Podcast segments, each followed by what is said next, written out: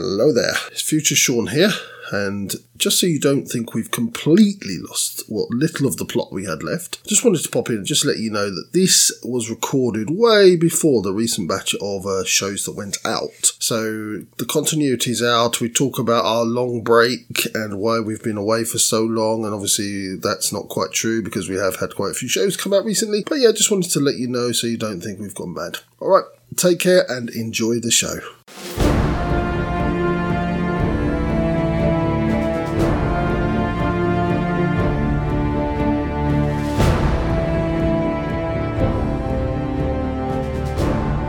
Hello and welcome to the long awaited episode 100 of the Game Pit. I'm Sean and here's Ronan.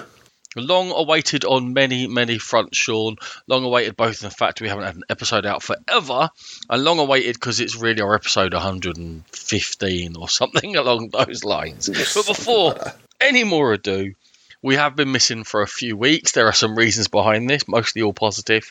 But firstly and foremostly, congratulations to Natalie and Sean on the birth of your second son, Thomas. Oh, thank you very much. Yes, he's uh, quite the trial so far. God bless him.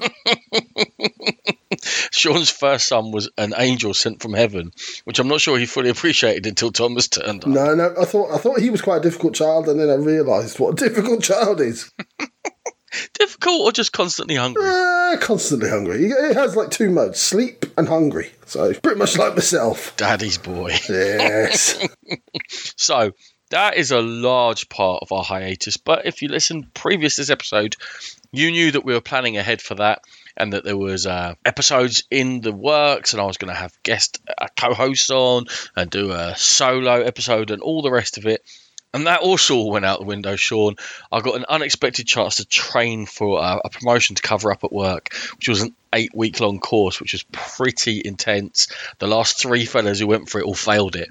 So that took 100% of my efforts over the last eight weeks. And it, it all turned up well in the end, but the game pit has been the part of our lives to suffer from our, uh, our busyness recently. yeah, yeah, and we've, we've also had a loss in the family, so there's been running off to Ireland for that involved, and yeah, it's it's been a very very busy time. And as we say, we we don't do this for any sort of money. We do have full time jobs, and life sometimes takes over. So we do apologise. It has been a bit of a longer hiatus than we intended, but we're back. We hope to stay back for a little while, Ronan. So In some sort of fashion. In some we need to work out our lives to play some games before we can claim to really be back. yeah. The game playing has disappeared. I've been to LobsterCon in the interim to LobsterCon 15, had a great four days there, played a few games. Outside of that convention, the games are down to maybe one or two plays a week when I get a chance. It's uh, it hasn't been fantastic on that front, Sean. So we need to generate some content before we can uh, promise too many more episodes on the horizon. Yeah, we've got a couple of episodes in the making. We do have some games that we had all set to review anyway from from before I had the baby. We've also got the run up to the UK Games Expo to prepare for. So lots of games there's going to be coming out there and demoing there. So it's a lot for us to maybe do a treasure hunt episode and. Things I think are settling down for both of us now a little bit, so hopefully we will get back into the groove, so to speak. And our uh, our big review of 2017. And of course, our big review of 2017 Ronan. Yeah, so I don't have to do too much prep for that either. So, yeah, we have got a few episodes in the offing. hopefully, and maybe even some pit stop videos will start flowing again because everything ground to a halt. But we'll see, we'll see. Anyway, that's not what you're here for today. You're here to listen to our episode 100, which is.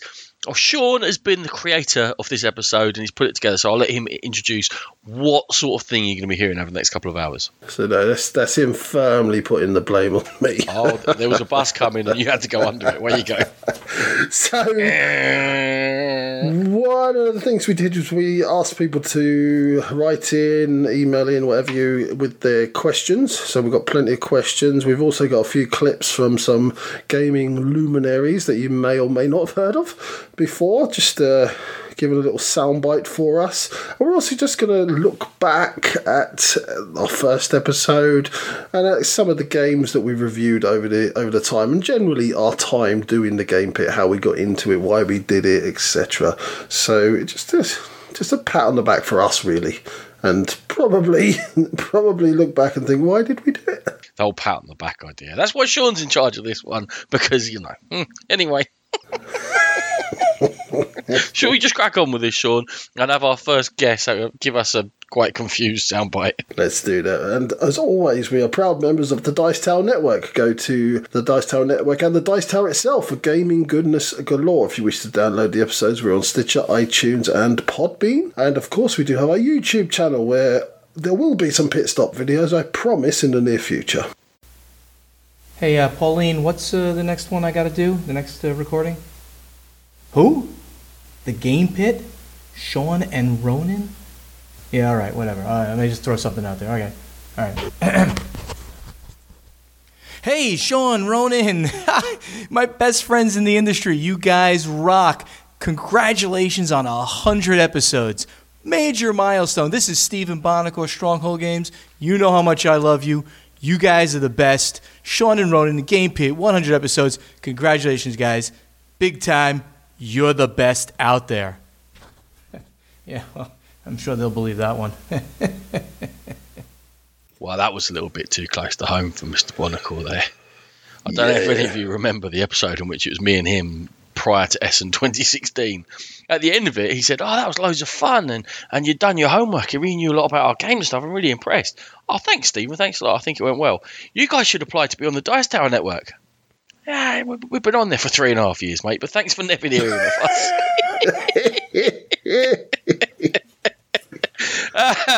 it's just the constant response we get when we talk to people. Oh, oh, you, you guys, uh, yeah, we're on the Dice Network. Are you? Really? Yeah. Well, you know. Okay. Yeah, somewhere, somewhere down the bottom. Stephen, that hurt a little bit, a little bit too much. Sean, take it away. Okay. I think he knows who we are. I think he does. Anyway, okay, so the first section here is all about our journey. It's how we started the game pit, why we started the game pit, and I think it boils down to Ronan that we talked for years after listening to various podcasts, and we would always sit there and just talk about, oh, I think we could do that. And there are some fantastic ones that I'm just like, no, no, we can't, we can't, we'll never be that good. But there were some that we were like, yeah, I think we could do that. Just name them. Just, uh, just go for it. Name and shame. Be really negative. what was the one that Lloyd used to be in? Royal Society of Gamers. Yeah, we know them. We can say that. One. I think it started before that, Sean. I think you've known each other for 39 years. I'd probably started as soon as I could talk because we've just always, whether it be on the phone or sitting down on a couch or lounging around the place, watching music videos, putting the world to rights, we've always talked to each other for ages about stuff about rugby or football or films or TV or books or games when we got into them. And in essence, we were just talking a podcast in our own conversations between each other. And I, I think that sort of inspired. And he sort of went, well, we talk to each other for hours on end anyway. Why don't we just record some of it, preferably the better bits and the cleaner bits, and, and just put it out there and see what happens? So we, we didn't quite meet that aspiration to put the better bits out, but Yeah, they are the better bits of our conversation. They're not the better bits of what can be found out there. So it was again, and this is that the second bus has come along after the first one. It was fully your idea, Sean. What what inspired you? It was it was just that, Ronan. It was listening to the likes of uh, Tom Vasel and Eric on the Dice Tower podcast and the Secret Cabal, and I'm just thinking these guys are just they're friends. They're chatting to each other like friends. They've got that sort of camaraderie, and like I've got an idiot that I know that, that I'm very friendly with. So why don't we just why don't we get together see see what happens? Who who who was that idiot? Was he not available? No, he wasn't. So I chose you. Oh, that was nice. Thanks. It was nice of you to step in. I mean, obviously not the first choice, but well done you. then it kind of dawned on us, Ronan, like, how do we get this bad boy started? Like, how does it happen? How does it just materialise? We we started off with some very ropey equipment, didn't we? Uh, well, we kind of said let's get a couple of cheap headsets, ten or fifteen quid each. Turned out that Audacity was free or great, and we'll put something out. And if we we started in the March, and we said if we have hundred listeners by the end of the year, that'll be fantastic, and, and we'll just carry on going, and that's grand for us. So we just started off cheap and cheerful with not a clue what we were doing. Twelve hours editing that first episode for about 65 minutes of content. Yeah, it's bad. You don't realise how much you actually say um and ah and er and e. When you're editing, it's like, well, why don't I notice this? How is this not noticeable in everyday life? Every podcaster's favourite before you start a sentence. and then you do this. And then I did that. And then I, about 300 times. And then we got a bit anal about it and we really over edited for a little while and everything was like super clean and we did this. I did, we didn't leave any breath pauses. Either. No. So everything was talking about like that, and it was we're gonna wiggle, wiggle, wiggle, wiggle, wiggle, wiggle, whack. Oh yeah, there are some interesting episodes floating around out there. Don't don't don't bother looking for them. No, no, especially not number two. Number two was the worst. That's your favourite thing to talk about, is It it? is my favourite thing to talk about. When we applied to join the Dice Tower, when I previously applied to join the Dice Tower, After we've been doing this for seven minutes, yeah, literally seven minutes. Got right, first podcast is about to drop. Let's apply to the Dice Tower. Tom was like, "Yeah, come back when you've got ten. How about that?" Okay, Tom. Yes. So yeah, that first one. I remember you getting on Twitter, Ronan, and absolutely spending hours and hours following people, tweeting, and I think it actually bore fruit. I don't know why that made me laugh, but bearing fruit. it was one of those where uh, gaming podcasting. I know it's only a few years ago, but was, was a lot smaller back then. I mean, there was maybe ten percent of the number of gaming podcasts there are now. I mean, the hobbies exploded, so obviously the media coverage exploded. I mean, YouTube coverage was very much nascent, and it, it was a different landscape out there. And there was, in my view anyway, less of a sort of media community which you could hook up with and make friends with, and and especially in the UK, you know, we're in that funny position of being just outside Europe, uh, very soon, really outside Europe, but anyway, and not in America, and. It, it's hard to kind of link in everything all together. So we were just looking at how do we build an audience, as much an audience as we can, and definitely sort of the social media was part of it. I took on Twitter, you took on Facebook. That's the third bus I throw you under. Do you mean that I linked your Twitter to Facebook and then washed your hands of it. and then walked away? You're the worst. So everything you were putting out on Twitter was just popping up on Facebook. and bit, so, job done. Thanks for done. being Facebook champion. I hope everyone can hear the air quotes around that but getting on the Dice Tower network was a, a huge thing from as soon as we got on there back in September of 2013 up to the present day. And it, it does carry that cachet that people look at it and it, obviously we've got our email signature. Why wouldn't you have it there? And people, are, oh, your podcasts are great. And then they will actually listen to you and, and people will go through the site. And I don't know how much of an impact it has on our audience, but I think it's pretty huge. And even people that don't listen to Dice Tower anymore, I mean, we know them and maybe because they know us and they feel obliged to listen sometimes, will say to us that they still listen. And that's kind of nice that it, it generates people through the podcast for us. And not every podcast is for everyone. And we're definitely not the best podcast out there. But we're, we're good enough to have kept a few of you listening. And that, I think it's just, I, I guess what I'm trying to say is, it was a great opportunity for us. Thanks to Tom, thanks to everyone there.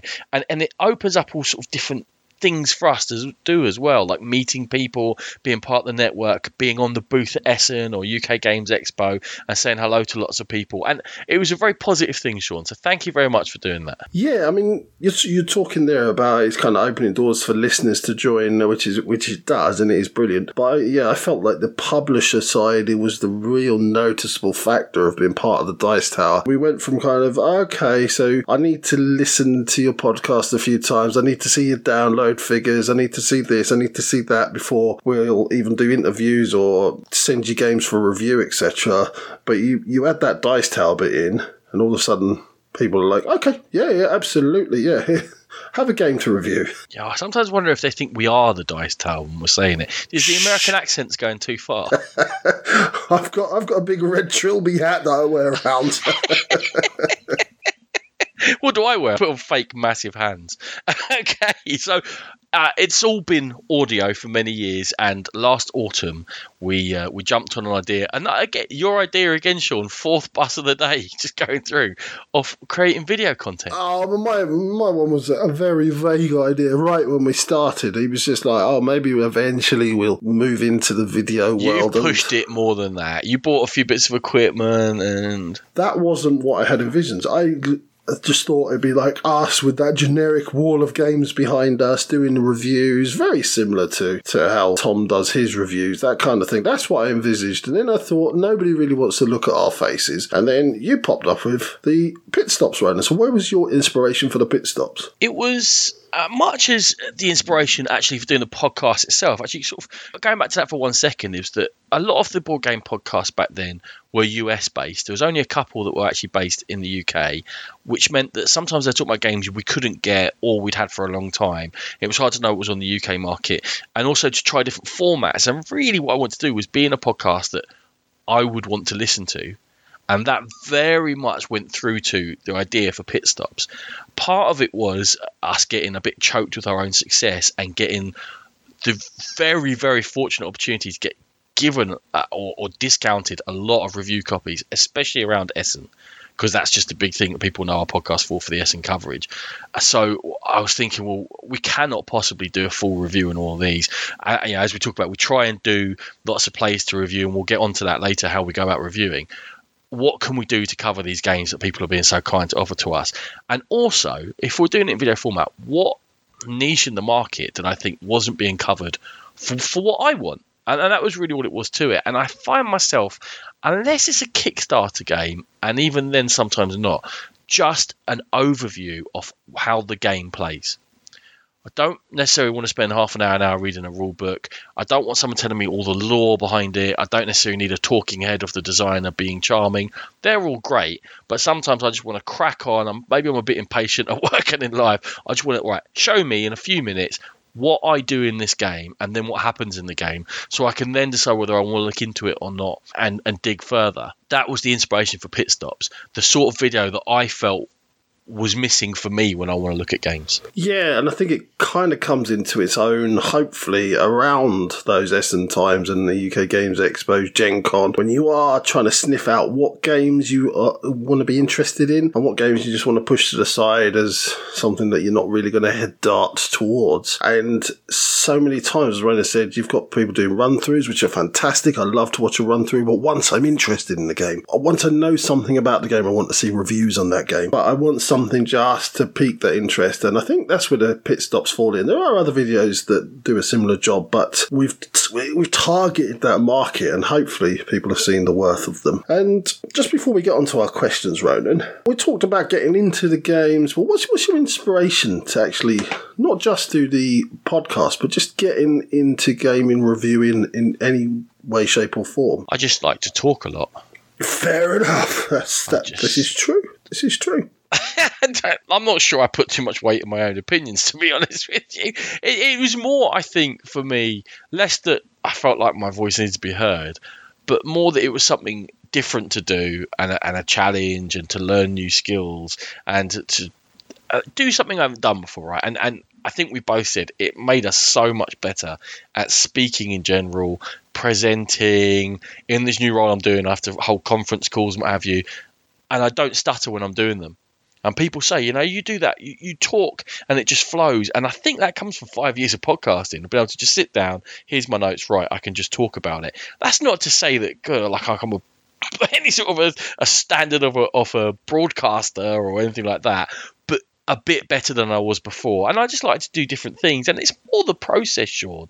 And the fact that that's then got us in touch with other people, gives us a reason to play games, and just gives me something to do to focus my mind away from work is is more about it rather than the fact that I felt desperate that I wanted to start reviewing games. I think for me, it was that first year going to Essen. I talk about it all the time. I bring it up all the time. But it was that first year going to Essen and seeing the amount of people that were interested in gaming.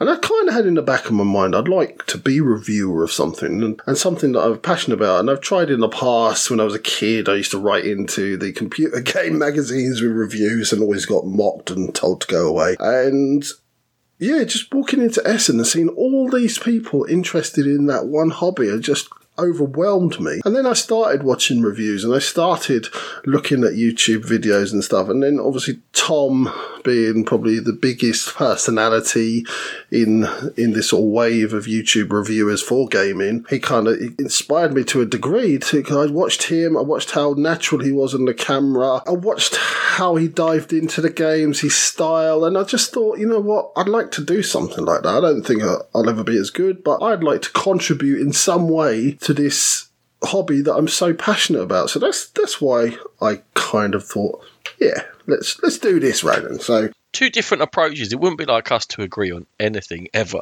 in terms of motivations and approach to anything. so I'm glad we've kept that consistent anyway. right, shall we crack on to our first set of questions, Sean? Yes, Roland. So we've got uh, some questions from Max Veen or Vina, and Max has gone to great lengths to send us a few questions, and they're all very deep and, th- and thinky, but I'm going to really summarise here. So, what Max would like to know is do internet reviewers play games enough to give a genuine recommendation? Now he goes on to explain so he's where he's coming from on this, but Ronan, what's what's your take on that? Because it is the kind of question of the moment. There's a lot of people being called on whether they play things enough at the moment. So I will say, in my opinion, in terms of an actual genuine recommendation and a review, in terms of if you buy this game, is it going to be worth your money? You're going to get lots of plays out of it not usually. And that's just my experience that I think that there's a big rush to get out coverage of the latest game. But it shows in the audience that that's what the audience wants. So to me, uh, when I get a lot of reviews in, I treat them as first impressions. I'll mention a couple of, of podcasts that I do like that tend to uh, do more than just first impression. For example, Heavy Cardboard they'll tell you exactly how many times they've played the game and with what player counts and give you some thoughts. And what I like about some of their reviews is that they will say, I really like this in the first three games. However, after that, I started to get a couple of problems with it here and there. And that's how it worked for me. And that's what two of them say. Dukes of Dice, I know that, especially in the, the recent episodes, there's been uh, maybe slightly fewer plays of games, but their general approach when they had more time and, and I hope things will settle down, when they've played the game a lot, I like their depth of coverage because they will talk through and explain, oh, in three players it was this, in five players it was that. And I like to hear that, and then I can form my own opinions a lot of stuff, like I say, I just treat as first impressions. Tom will, tell you again and again that on the Dice Tower videos, they go for breadth and not depth. And they'll play a game a couple of times, maybe once. So at least that's quite open. And that if, if you're careful or you have to be careful with how much money you spend on games or what have you, then go for a breadth of reviews. And that's why I think having so many podcasters, so many video makers can only be a good thing. There are so many games coming out that one review can't cover it all. And that if something is interesting you, like maybe from a pit stop, hopefully then there's a few different opinions around for you to be able to jump on them and it's an inspiration for some of our formats in that we do our end of year. We talked about we're doing 2017 soon, or talking about games that are going to go into the vault that people have nominated, or our top 50, or we might refer back to during reviews. That we try and give a bit of depth to the coverage. So we're not always reviewing the newest games. Sometimes they're really old games, but at least we're trying to get an angle on it, and that has always been our angle. And I think it means that I mean, it's not the only reason, but it probably does affect our listenership and viewership to some degree because we're not always the newest and the hottest. And the game comes out on a Thursday. Our review does not get posted on the Monday. Our review will get posted two months after that when we've had a good chance to dig into it. But I'm quite happy with where we sit and in our area. And as long as you know where a review is coming from and what their background is and they're honest about how often they've played the game, then I, I think that you will develop your own ability to, to make your own decisions on that. Uh, I hate you. You've you've said everything. I can't. Nothing I can add to that. Like I, I was just going to say. It's been five that. years though. It's been five years. You've just been going. Yeah, I agree. not always. Not always. I think just games in themselves are like a lot of them are getting more and more complex, and a lot of games nowadays they they're just not apparent. Like the depth of them is not apparent after one or two or three plays. You've really got to dig into them. I think that the reviewers, like the Secret Cabal, will say, listen, I've played this. I played this once. I played this twice. Even when they go back a year later to look at games that they reviewed, they'll they'll be honest about it. They'll say, you know what, I haven't touched that game since, since They, that they day. They will say for ninety percent of them the game's amazing though.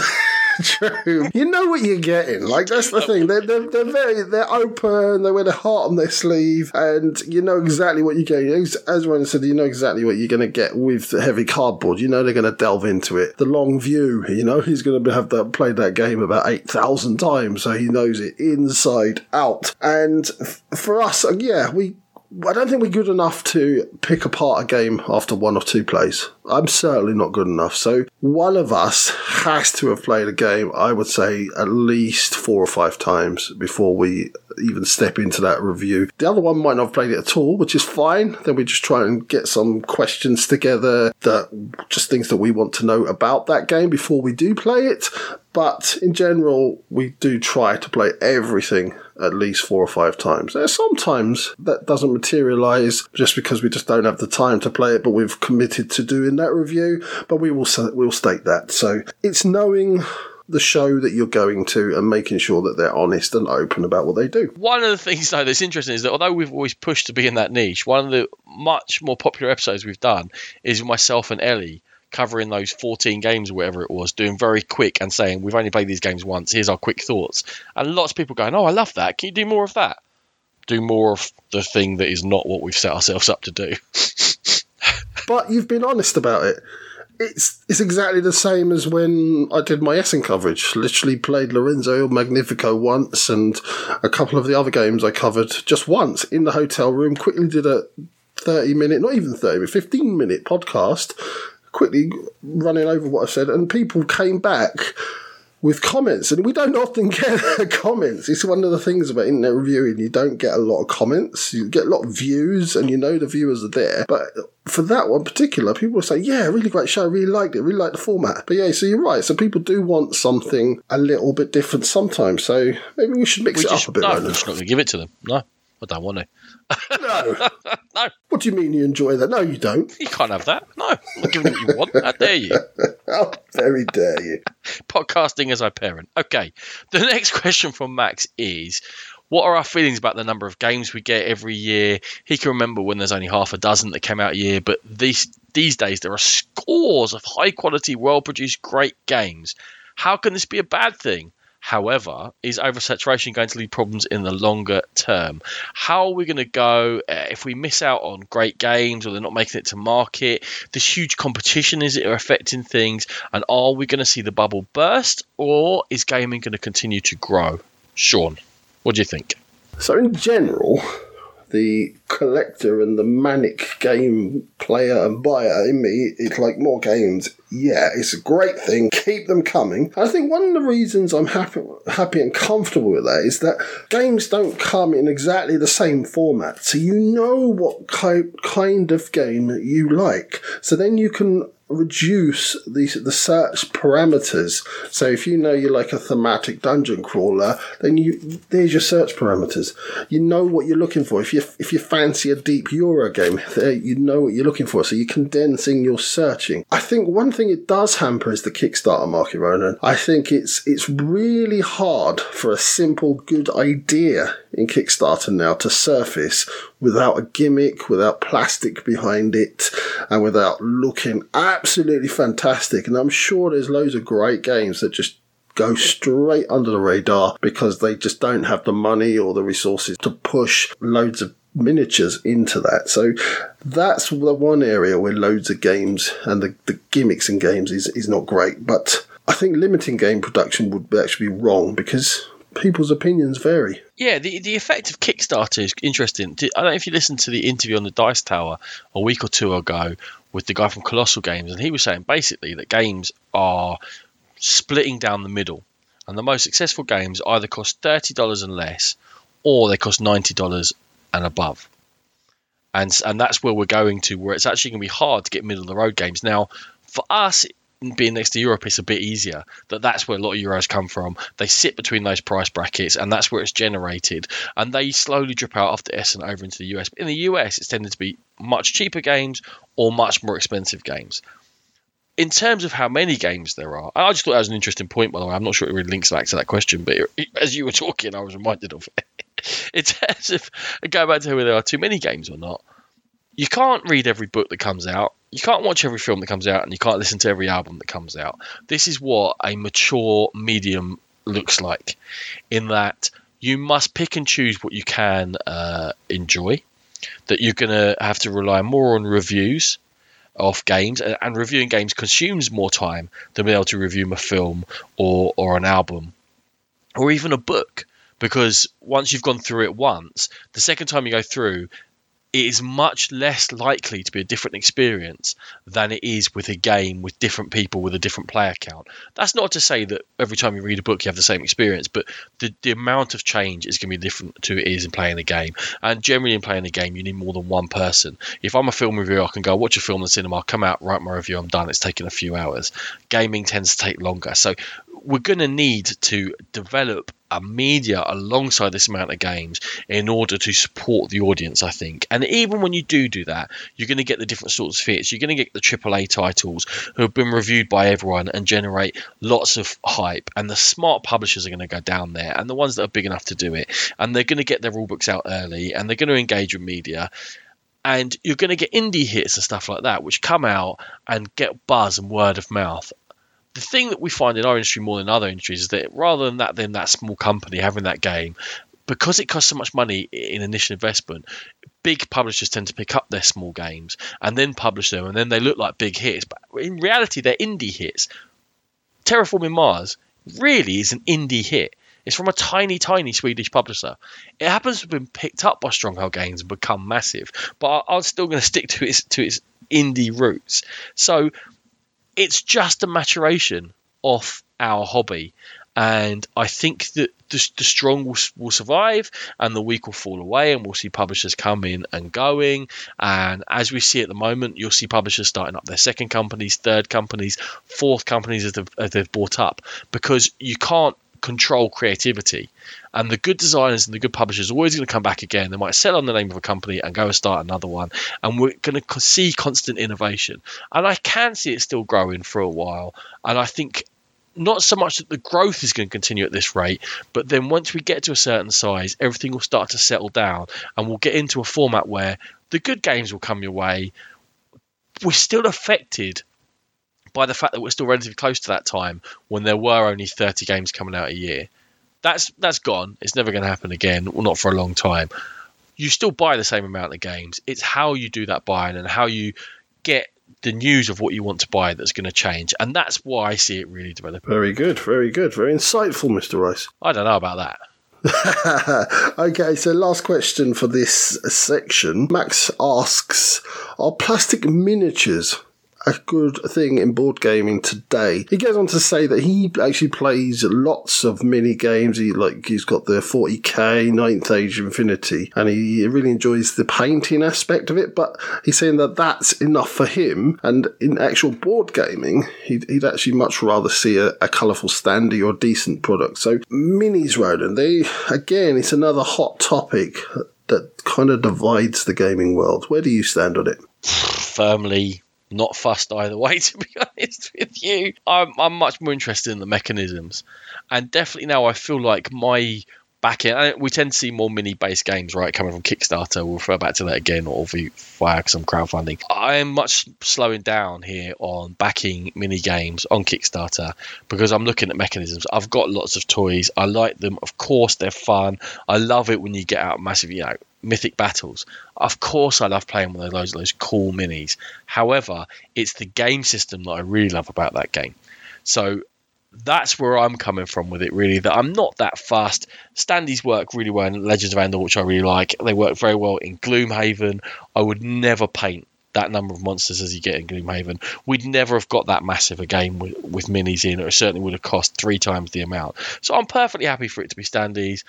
Uh, sometimes minis are great. You know, I backed Batman because it was Batman, and I wanted all those toys as well. So I, am kind of in the middle, but cle- a clever system way above whether it's minis or standees. So I was always the bling champion for for this podcast, and there was a time I think very recently probably where minis were almost a must for me. I was at the forefront of cl- the clamour for minis in everything. Minis are better, but they're actually on the decline for me now. I think a, a good meeple or a standees uh, in City of Kings, which I've recently been playing, Gloomhaven. I think they just they look just as good, if not better, uh, because as Ronnie said, you can't paint them all. And my st- my standard of painting just looks like someone's vomited some paint on on them anyway. So they're obviously going to look better than I can produce. So yeah, I th- I'm I'm starting to to come across to the side of the the good standy. Obviously, there are going to be the exceptions. Ronan mentioned mythic battles, and I, I would uh, throw Lords of Hellas into that mix. It just looks amazing, but the the minis are actually functional in that in that you can build up the statues. So I'm not sure how that would work with cardboard or or standees. So I think. There, there are always going to be exceptions. I'm always going to have my eye turned towards the, the, the prettier the more extravagant miniatures. But yeah, I'm, I'm starting to go your way, Max. I'm starting to think in, in those circles that standees are the better option. Okay, Sean, cool. So we are going to hear from another guest, and then we're going to be back to take a look back at our very first episode. Hi guys, Chris Marling here, writer of the Go Play Listen blog, co-designer of Armageddon, Empire Engine and now Pioneer Days, and occasional pit dweller. I've managed to get myself on two different board gaming podcasts over recent years, and the Game Pit is comfortably my second favourite of the two. That said, the other one, Board Games to Go, is actually my favourite podcast about anything, including board gaming. And I think yours now is my second favourite board game podcast. Uh, nothing to do with me contributing to it, I just thoroughly enjoy it. Essentially, I think you guys as my number twos. I'm one of the, I'm sure, millions of people that have listened to all your episodes. Um, I think I probably started around episode 20 and have even worked my way back through the older ones. Um, I like doing that with a new podcast because it's always nice to hear how amateur podcasters start out rough, ready, unprofessional, and sort of slowly become this well-oiled machine. Um, but I'm a patient man, so I'm sure that if you guys stick with it, that's what you'll become too. But no, what, I, most like about the podcast is is your contrasting opinions, the unforced banter, and you know that's something that quite a few other board gaming podcasts that I've listened to have lost over the years for various reasons. You know, they've they've drawn together more, or they've kind of changed who's on them, and that has ruined it. But I can't see that happening with you guys because I'm totally convinced if either of you disappeared to become, I don't know, an underwear model or something, one of your better halves would just drop straight into the second seat and make whoever was left look like a total fool. Um, it's been great to hear the show become more of a group effort as well, and you know, bringing your family and your friends and stuff in. And despite all of that, it's never lost its niggly, niggly playfulness. So, congratulations on 100 episodes, and long may they continue. And also, good job on getting this podcast totally out of sequence in terms of numbering. A fitting homage to the Escher-esque podcast numbering system from your early days. Bravo. Okay, so that was our, our good friend Mr. Chris Marling, and I think he just likened us to poo poo Ronan. I'm, I'm not going to repeat that industrial language. Shocking. Th- thanks, Chris. Yeah, yeah, I knew, I knew the better halves were going to get a mention there, as as they tend to do. Natalie and Eleanor coming in and just showing us up. Can we just clarify that Eleanor's my daughter, not my other half? True, this is true. That was the sound of the police there for a minute. Rachel's been on in uh, in the Virgin Queen episode, she has, yes. she is due to be on soon if ever we get to play games again because she's doing a two player special with me while you have baby things. Awesome. And I think we've got to hold our hand up that the numbering system was ridiculous. So, I, I still like that numbering. do you, do you still like it? The public clamoured for it to go, but I, I still think it made a lot sense. it was your idea, to be fair. Yeah, I'm bowing to the public pressure here. Anyway, I'll tell you an episode that was no problem to number, Sean. what one was it, Ronan? Go on, tell us. It was one. You kind of gave that away in the question. Oh, yeah. Yeah. Well, Yeah. mm. Anyway, episode one. If if ever I was to sum it up in one word, I think I'd go with over edited. laborious. Oh, nice. uh, I I won't listen to it. Did you? I did. I did go back and listen to it, Ronan. And I know you hate it when I say it, it's better than number two. There we go. That's the second mention of episode two. I'm keeping count. Honestly, if you want to laugh, go listen to episode two. See a bump in the It's not available. you know it's not available for very good reasons. Now, episode one, we started as we were meant to go on, and our sound still isn't perfect, but it's a bit better than it was then. Yes. Uh, Yes. well, I, I, I experimented with the you left ear, me right ear system for a while there. Yes, yes. and it wasn't this one, Ronan, but you know when you were talking about the editing reminds me of. Do you remember when we did Belfort's? Belforts, yes. Belfort's. Do you remember the trouble you went to editing that 10 second intro music for it? That's not my favourite one. My favourite one was Carson City. But yeah, I, I did about two episodes of putting together all sound clips into some sort of funny intro for each game. Like Carson City is supposed to be the start of a bar fight, and there's a dolphin at the end of it because clearly that's funny. And this one was like dwarves whistling, I remember. I remember wood being cut Yeah, and chains being rattled. that might be the best 10 seconds that we've ever had on the podcast. And it only took me three and a half hours to put together. Literally what I was about to say. It only took you three hours to put together. Totally worth it. Mm. well done, Yeah. you. that that habit soon soon went. And sound issues, Sean. I know we always get told off for not having perfect sound. It's one of those things where we record as and when we can. Sometimes on the fly. Quite often, I literally have got my headphones plugged into an iPad in a room I can find to record, just because of the nature of our work and kids and all the rest of it. So. No, we, we're not a professional. Sometimes, especially back earlier, we didn't sound that professional. We didn't have the best equipment we still don't have the best equipment, but you know, uh, we, we do our best. Our sound's got a bit better. Speak for yourself, buddy. I've just upgraded to a Blue Yeti. And what about your microphone? Hey! But um, Uh, yeah, I don't know how to use it. This is true. So my my sound probably is still rubbish, but I've got a good piece of equipment finally. oh, that's good for, for this episode.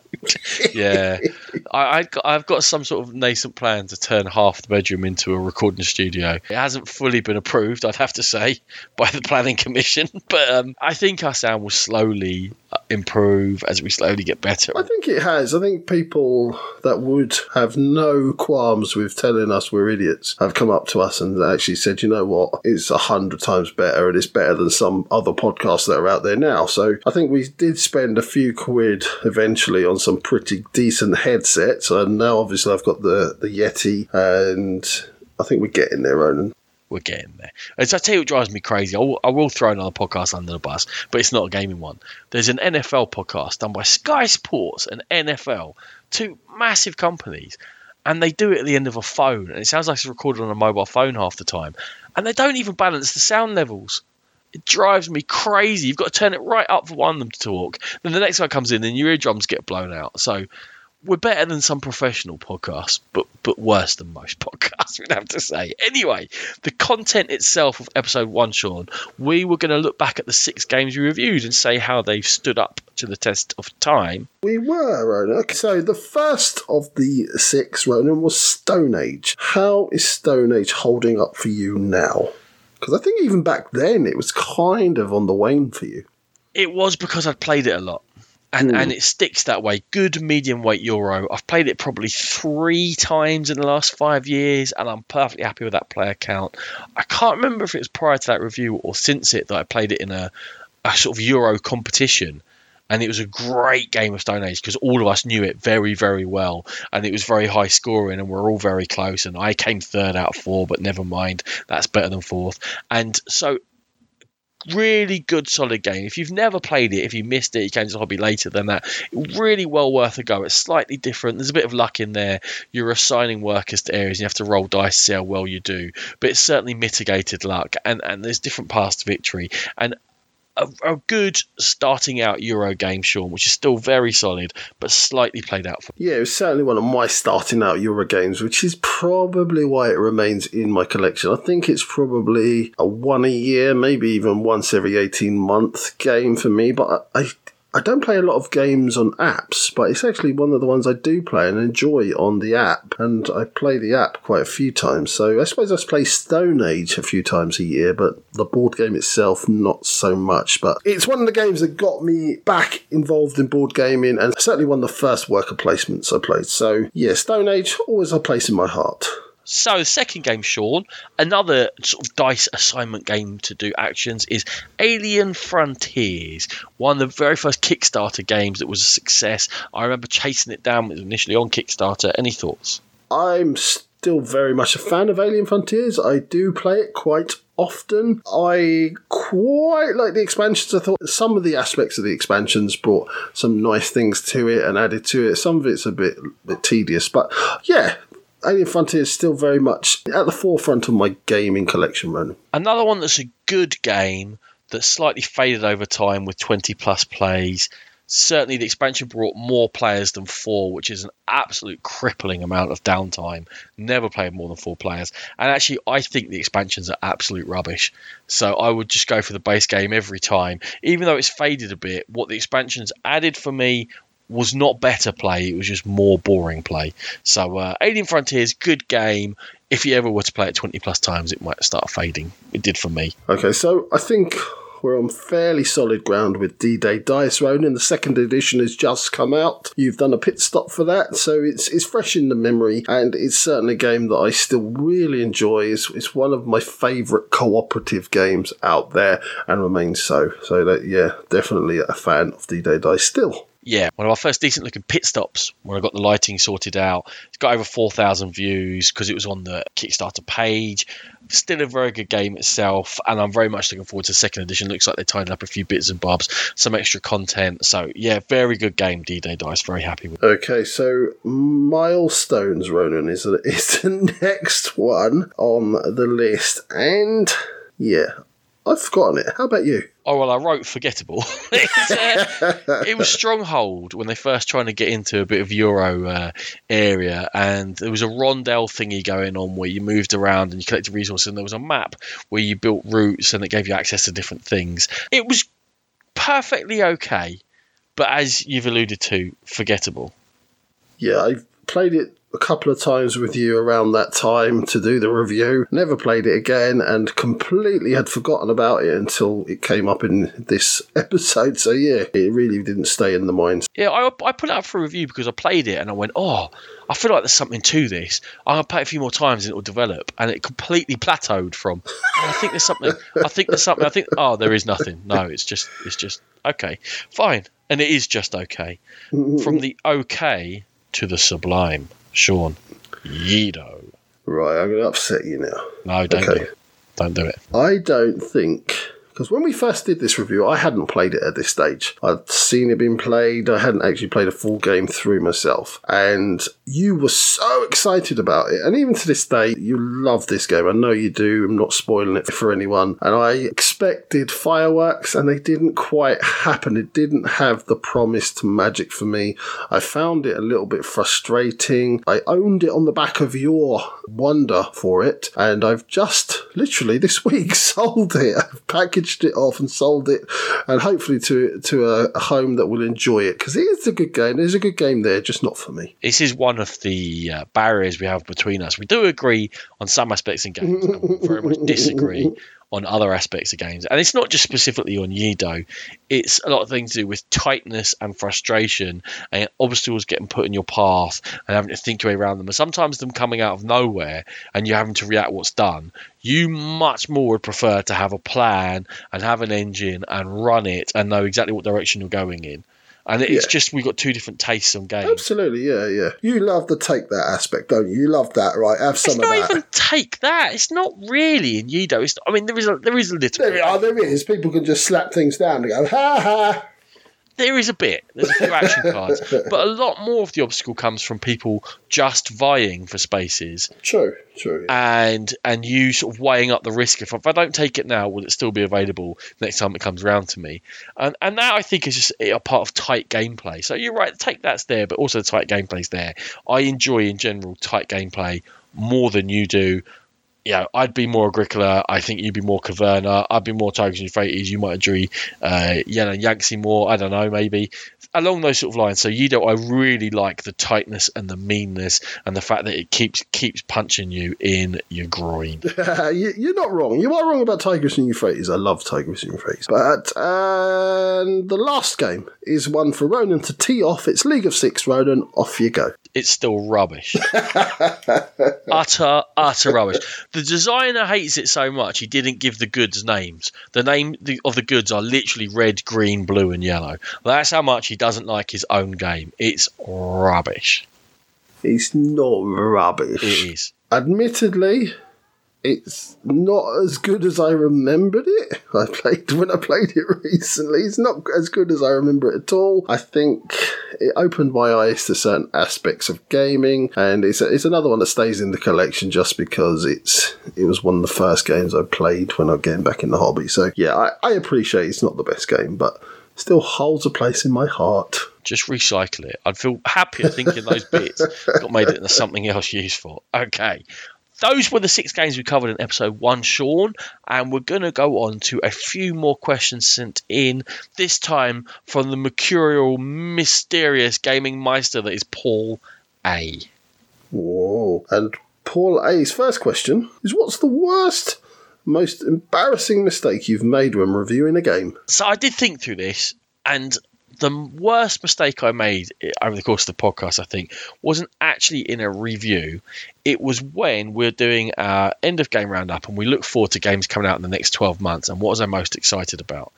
And the game I was really revving up towards. It was the next game out from the people who made Sentinels of the Multiverse, Greater Than Games. It was a sci fi co op in which you were supposed to be a band of, of sort of space pirates fighting together, having to band together against a big, huge threat, and uh, it was threatening the galaxy, and it was Galactic Strike Force.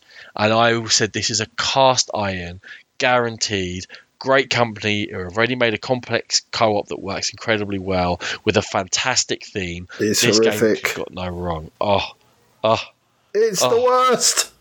Oh man. Oh, do you know what? I'm, I'm so sorry I ever made you play that game. Oh my god, it's bad. I bought it before we played it because I was so sure you were right. Just terrible.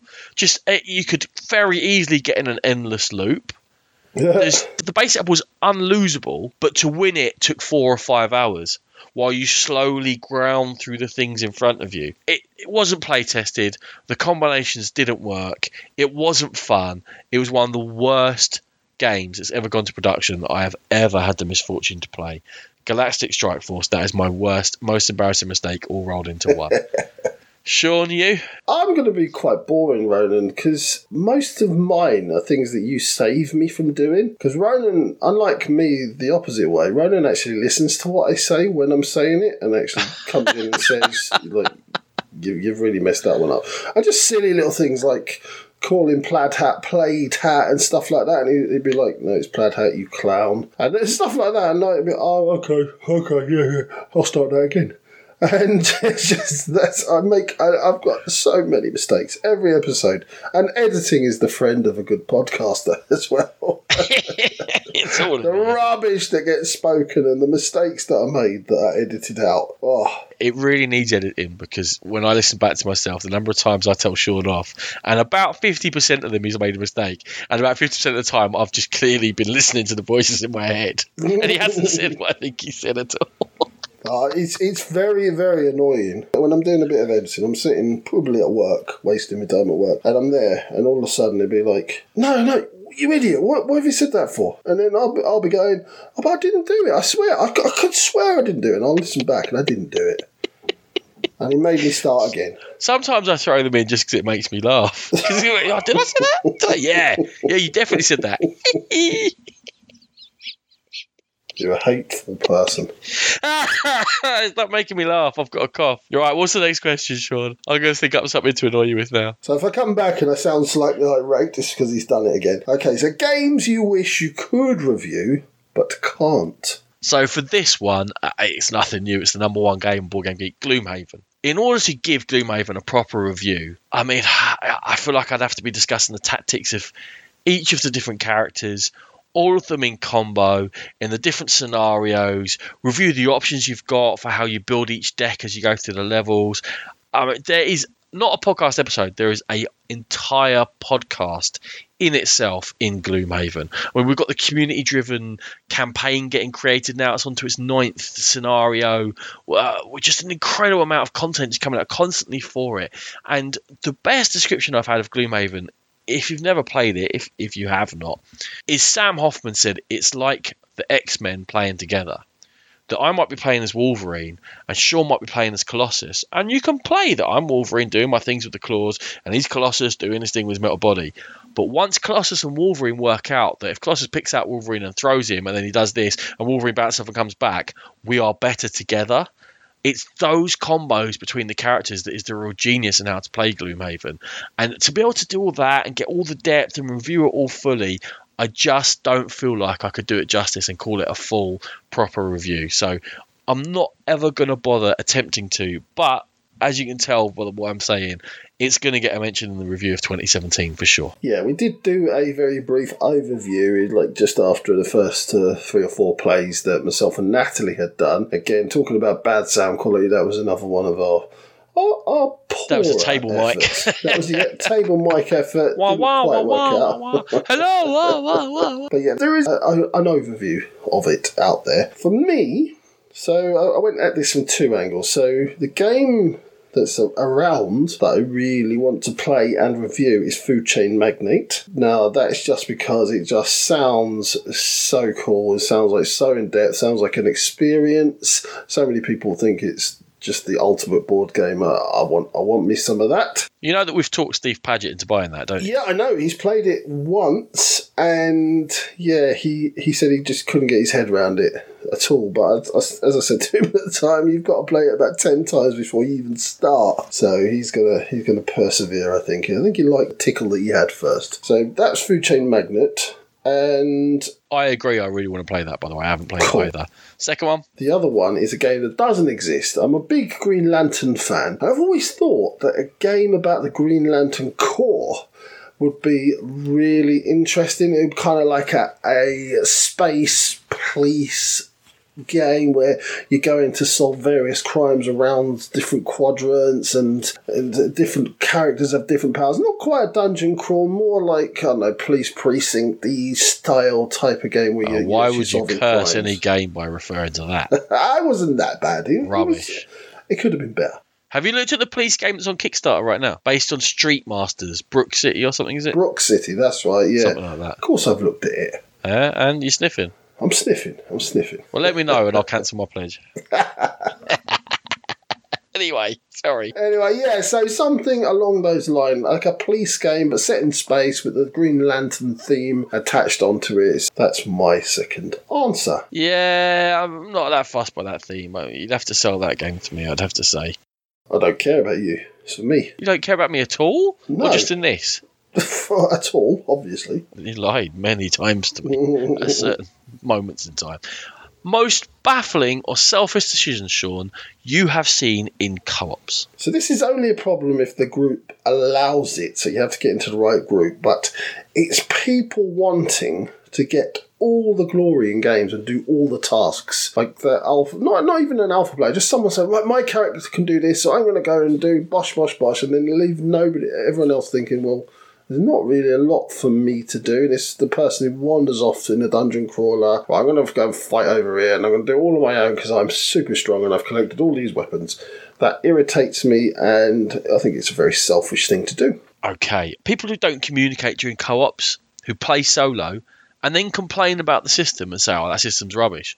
Well, you haven't played it, so how can you possibly say you've played a solo game amongst other people? You have to, I have to play as a team. You need to talk and bounce off each other. You need to not be too serious and support funny or character driven decisions whereby you go, oh, I'm going to do this because, you know, it, that might be funny. I think, in terms of a specific, and I'm sorry to refer to it twice and two, but we played Gloomhaven the other day. We played one of the side quests that you can discover where we had to go and do something with a well, which is about the fourth room along, I think. And it looked pretty dire for us about two thirds of the way through, and suddenly a, a plan we didn't even discuss it. It kind of came out of what we were doing, and Rachel just ran off to uncover the rest of the map because we hadn't uncovered two of the rooms, and she was like, "Right, at least we'll see what's coming." Because I'm very low on health, I'm going to die anyway. So let me go and uncover it, which she did. Great.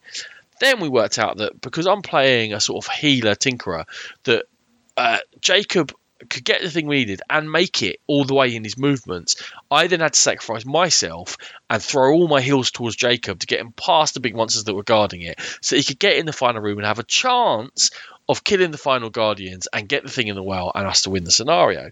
Now that is exactly what happened, and as it happened, he got past the guardian. One guardian came out because Rachel had uncovered it so early. He managed to get past the second guardian and do it, and we won the scenario.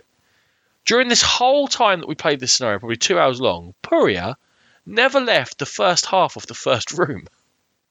For whatever we said as a team, he was like, "Oh right, yeah, great, okay, we're going to do that, great." And then, however he played his cards, he's like, "Oh right, uh, so, oh, so are you moving? No, no, I'm just going to do here and shoot this. Okay, next turn, next. Turn. He never left the first half of the first room, and he wasn't being selfish, and he was kind of helping out a bit. But I was completely baffled at the end of it how we won, carrying him. just, I don't know. But playing anything with Puria is quite is quite baffling, as we're going to find out from the next question. Yeah, well, not so much a question, just more of a memory that Paul had of an episode after, I think it was after Essen or end of year episode, when Puria was describing how many clothes and specifically how many pairs of pants he could get into the Nations box. Because, yeah, there wasn't a lot in that huge Nations box, and Puria went quite descriptive in explaining how, how much space. At any time, you've only ever got a maximum of 30% of Puria's attention, no matter what you're doing. Life or death situation, he's still 30% in the room. So uh, that was one of the more unique moments in the history of the game pit. Puria's description of pants in a nation's box. he's a worry, that boy. He's a worry, but it's it was a, it was a good shout because there was a lot of space in there, and he actually did put his clothes in there to trip to traffic it home. So traffic, traffic it home. That's yes, a trigger word. We're getting investigated. Okay. Shall we have a message from one of my true inspirations when we were first starting out in the game pit, Sean? Yes, we shall.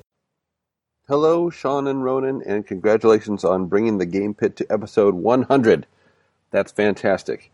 Uh, this is Mark Johnson from the Board Games to Go podcast, and now War Games to Go. I do both of those, and uh, I want to offer my congratulations to you guys for your podcast for chugging along as it's been doing. Um, and uh, I really have enjoyed listening to you from from the beginning. I think, and uh, what I like the most is the rapport between the two of you. I think that's just clearly the best part of the show.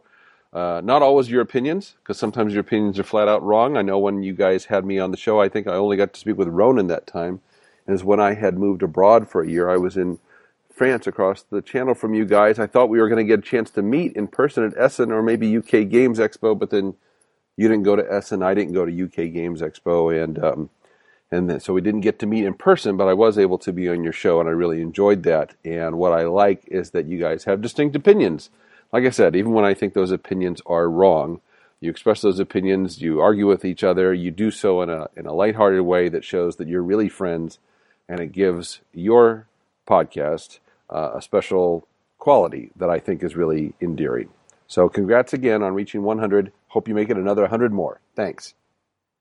Well, Sean, I mentioned it beforehand, but Mark Johnson was definitely one of those podcasters I listened to for years before we ever started podcasting. He's been around for a long time, and eh, that episode I got to do with him on Shorter Games was one of the absolute highlights for me of doing the game pit. Just to think that I was sharing airtime with someone who I've listened to for so long, and there's such a ah, it's, it's stalwart, complimentary enough, a stalwart of uh, board gaming podcasting. So thank you very much, Mark, for your kind words, and thank you for always being a supporter of the podcast because he he does chat to us a bit here and there, and he always supports us on Twitter, and and I just, I appreciate it a lot. It means a lot to me. When are you proposing? You ain't got to be like that. I would though, but he's married. You're making me jealous now, aren't you? You're just doing it deliberately. He's just he's I'm jealous. He's married, so.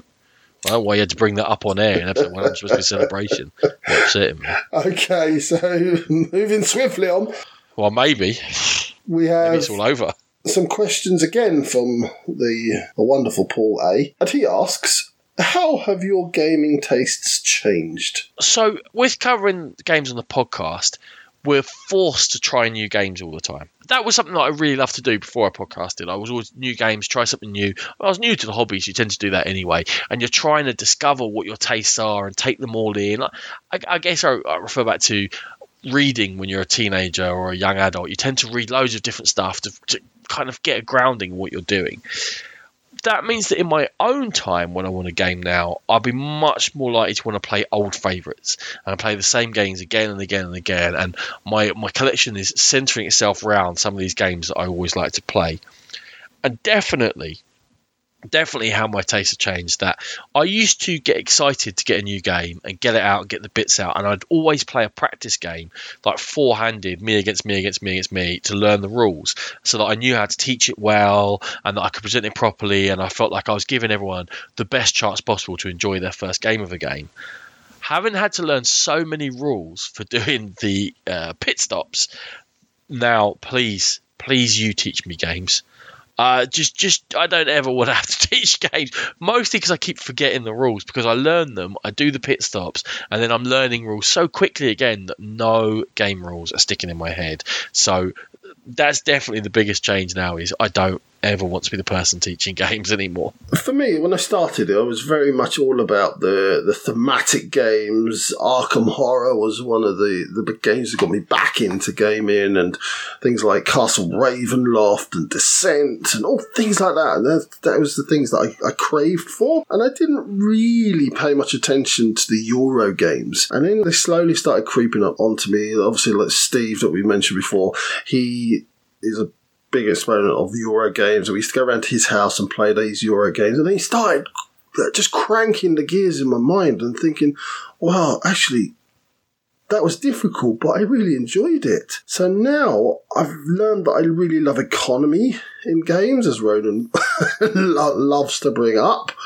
And I'll crowbar an economy strategy into pretty much anything, which is true. And yeah, Euro games are now right up there on a par, and some of them are my favourite games of all time. So yeah, that that's the biggest change for me. I've I've swayed from pure thematic gaming to a mixture of the of the two. And a second question kind of links into this, into your answer, and my next answer is: Has the podcast changed the games you enjoy and why you like them? And I've gone in the opposite direction to Sean.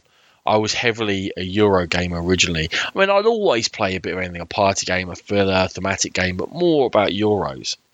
Now, the time that I've spent around games for the podcast and the pit stops, because that is more like work and, and putting a lot of effort into it, when I get my own time to game, I tend now to want more thematic games and more story driven games that give me those moments and, and as an escape rather than doing the brain burning euros because my brain burning a lot of it's been done either at work and then in doing all the stuff for the podcast and the videos. So now right this is now my downtime. I like to just go down which is why you'll always hear it mentioned likes of eldritch horror or maybe a time stories or a sherlock holmes with the new expansion that came out something like that. I'm more likely to put off the shelf but then when I do pull out a really good Euro, that because they're fewer and further between, I tend to enjoy them more. So I, I'm finding more of a balance again in what I play, but drifting in the opposite direction to the way Sean is. So the podcast for me, it's sounds like I was a complete muppet before, which I was, but it's what, made me.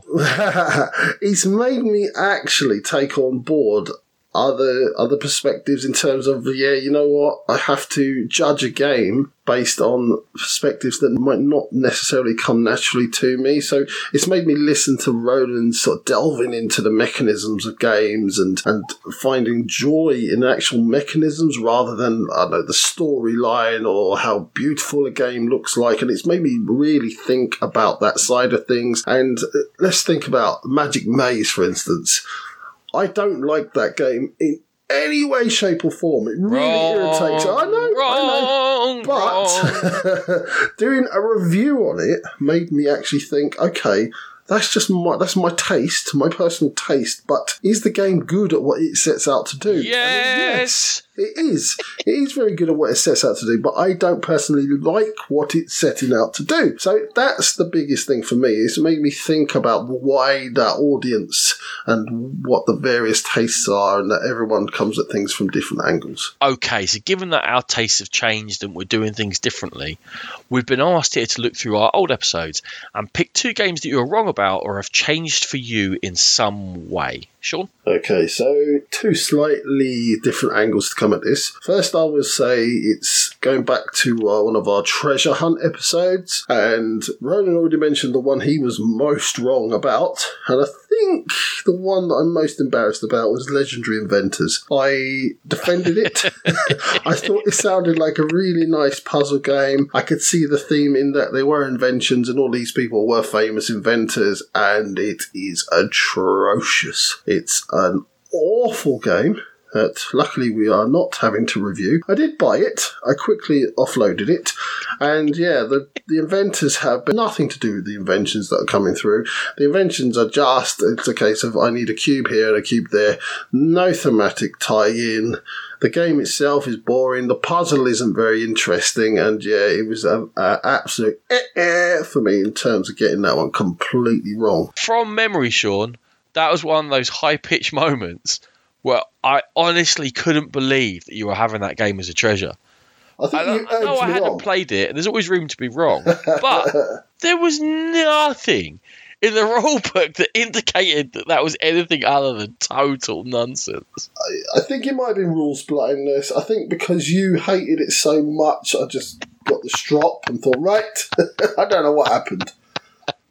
That's usually a good reason for it. okay, my one I think is going to be a bit more controversial. Ooh, Great Western Trail. don't you dare. I've gone off it. Oh, you're a one. it's just a simple sort of hand management game where you're building a deck and managing your hand. It's too long for what it is.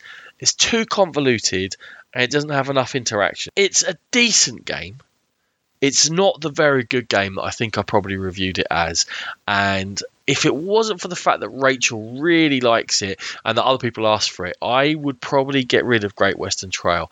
It's not good enough, in my personal opinion, to stick around in my collection. You're wrong one. It's a fantastic game. Can't Is wait for the expansion. though? It is. isn't it like two and a half hours of just getting six cars into a deck and then hoping to get lucky enough to avoid the the same colours? No, no, you're wrong. The illusion of different routes. The yeah, when you land on other people's, it doesn't really make any difference. It does make a difference because most games tend to be very tight, and landing on other people's stuff it can tip the balance. Yeah, the the collection of the cards is important, but as is progressing on the railway track, and I can't wait for the expansion to come out. I'm beside myself. Neither can I. It might turn it into a good game again. sure, your second one. Okay, so when we first reviewed Love Letter, I likened it to no better than a game of Snap. Uh, a memorable, shocking, poor judgment. Probably egged on by you being a, a little sausage in the corner, egging me on. Sausage. A little sausage. Not a sausage. You're a funny sausage. lad. I'm so used to calling my son, oh, you stop being a sausage. So I'm calling you it now. Love Letter really didn't tickle me from from the off. It, took ages, and in fact, it was watching the interaction between Ronan and his girls as they played it, and starting to see those those little subtleties in picking out when people were lying and trying to trying to lead you down the garden path. Yeah, there is some luck in it, especially early on. But the, the more the game goes on, the more you can start to decipher what somebody actually does have in their hand, and and it's quite clever, and it's it's always fun. I think early days I was looking at it thinking, oh, there's nothing to this, but I still, I never didn't have fun. So yeah, Love Letters one I've completely tur- turned around on, and I really do enjoy it now. I think I've got two, maybe three copies at home now. Well, I can only welcome you into the light and congratulate you on your uh, somewhat tardy wisdom. For what it does, for, for the length of the game, it's a very good game, and there is that social interaction which isn't forced in it. I really like it. Okay, my second game is another one that I'm slightly going to slay a, a big name that I've gone off a bit, and I had so much hope for this, and I've backed it and backed it to the hill. Time Stories. At the end of the day, to date, and we haven't finished the uh, the Spanish Inquisition theme one, and we've got one more after that, Estrella Drive. We haven't played that one yet, but up to that point, it's a story of unfulfilled promise. The idea of the repetition was novel in the first couple of scenarios. Now it's just no, I don't want to go through the same rooms again, looking at the same stuff, falsely burning time just to get to a point where the last quarter of each run, I'm actually discovering new things, which is where the fun of the game is. Each game of it or each scenario is front loaded with interest where you're getting that initial information and then they've all tended to be a complete straight path to get to the actual final. I know Prophecy of Dragons had some different options, but actually once you got to second half, it was a straight path from there. Again, very front loaded with interest in that one. It wasn't my favourite one anyway. The market in this area has completely changed escape room games have come into play and they have shown how much variety you can have how you can work puzzles different ways how you can take a slightly different system and bring innovation to that system. Time stories has shown zero innovation from its initial high of getting the asylum having a completely new idea okay so what we do with it. There is so much more potential in time stories than they are using. It is becoming very very frustrating I have these two further scenarios. When we get to the end of Estrella Drive, which is going to be before the end of June, because we're going on a cruise and we're planning to finish it off on that cruise. If it hasn't shown serious innovation in those last two scenarios, I'm going to be done with time stories, and that is a surprise to me because I was so, such a high on it to start with. I'm still really much in the in the early days of time stories. I've only done the very first one that comes in the box and the Marcy case, so I'm still quite enamored by it. I haven't actually played any of the other escape rooms and uh, like Unlock and what have you. Unlock I found to be really annoying and rubbish, but what, Exit the game I really enjoyed. Exit, okay, so I haven't played Exit or Escape or whatever the other ones are, but yeah, I'm still very much looking forward to my my next plays of time stories. So yeah, maybe maybe I'll get to that point, but not yet. Okay, so there's a couple of questions coming up here, and again, we're going to be talking about sort of different types of games. It's kind of a theme running through this little section of different sorts of games or changes in taste. In this case, it's from Keith Shapley, who supplies a couple of questions. Thank you, Keith. Sean, what's the party game you've played that generated the most laughter? To be honest, I don't really play party games. I don't know. I don't really know why. I, I'm always involved in something a bit deeper. I think when I do get that time to play, I want to dive into something that I've been trying to play for ages. So I don't play a lot, but I so I'm going to slightly change it. I'm sorry, Keith. I'm going to change it to the game that's generated the most laughter. And for absolutely, it's Eldritch Horror every time. We always talk about our Eastbourne game that when we go down to LobsterCon and we have an absolutely hilarious time playing Eldritch Horror. But there's one particular game that just stands out in my memory. It was a game that we played around at Steve's Ronan, and it was the one where you made that dark pact and nothing could go wrong. And nothing just, could go wrong. nothing could go wrong. Confident. And I just remember just looking around. Steve fell off his chair. You would you were like struggling to breathe. I was in a coughing fit. Just we had so much fun playing that one game, and I think that's what elevated it really from then to be my number one in in our recent top 50. So that's the funniest game I've played. I don't really play a lot of party games. I'm going to take that Dark pact because the immediate bonus it will give me next round is going to put us in a really good position as long as we don't get a red come up on in the mythos phase and I don't roll a one on a die. and then I haven't got the one that devours me. Oh. Ah, well, those three things that I needed not to go wrong just went wrong. Sorry, lads. Um, yeah, Eldritch Horror, a total LobsterCon tradition. You weren't there at this last one we just had. It was continued. It was almost too drunken, Sean. There was a, there were cocktails consumed beforehand, and uh, we had a, a right old time. It was the Devourer of Cities was the baddie, and when San Francisco disappeared and Tokyo disappeared, and we had epic monsters everywhere. It was brutal, this one. My party game with the most laughter is another LobsterCon tradition. It somehow worked out that on a Friday evening at LobsterCon, I run a Dutch auction for games in which lots of games get sold for ridiculously cheap prices. If you don't know what Dutch auction is, you count downwards. So £20, £19, £18, 17 16 15 First person to jump in to pay the going amount gets the game. So that, that it, it's almost a game in itself doing that Dutch auction, but we always follow it with social gaming. And I've been told in no uncertain terms, always mix up the games, try something different. We did a kind of a funny quizzy thing uh, at this LobsterCon, but always we must play Time's Up Title Recall. We play it with all four rounds, in which I give them increasing time to do it. And in the first round, uh, Time's Up Title Recall, you get the name of a book or an album or a movie or a person, whatever it might be. You can say whatever you like as long as the word isn't on the card, and the rest of your team have to guess it. In the second round, you can only say one word, but I get two people up to do it, and you can start acting things out between you.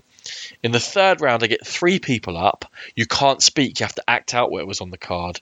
And in the fourth round, I get four people up to be statues and create a tableau, and the rest of the team have to close their eyes, open their eyes, and just look at them unmoving in poses to try and work out. And without fail, this creates so much laughter and memory, and people with tears in their eyes, and that's why it's constantly requested. So for me, the party game with the most laughter has to be Times Up Title Recall, another Lobstercon tradition.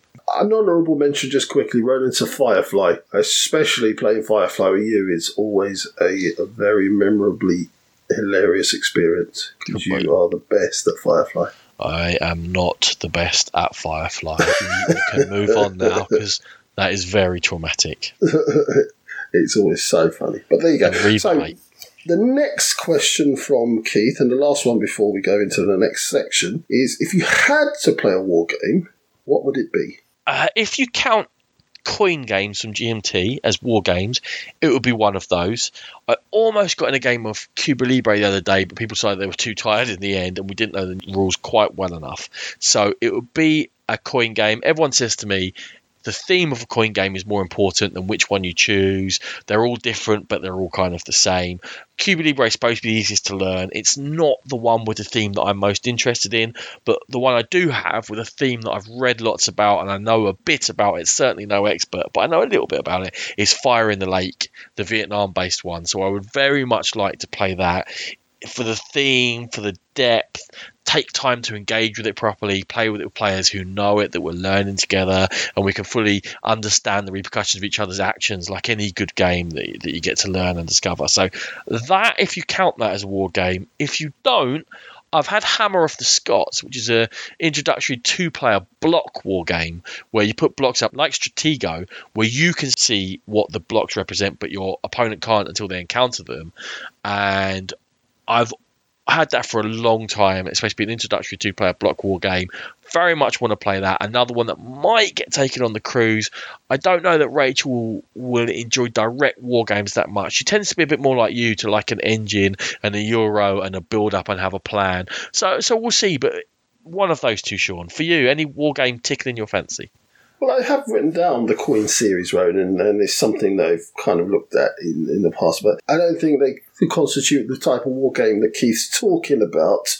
Uh, things like Memoir 44, Heroes of Normandy or Normandy, uh, Britannia, uh, we recently played 878 Vikings. It, they are, they, I suppose, they, they're war games, and they're not the in depth war games I think Keith's talking about. There's certainly games that I would like to play. I suppose, yeah, the Coin series is probably the closest one of, of that ilk.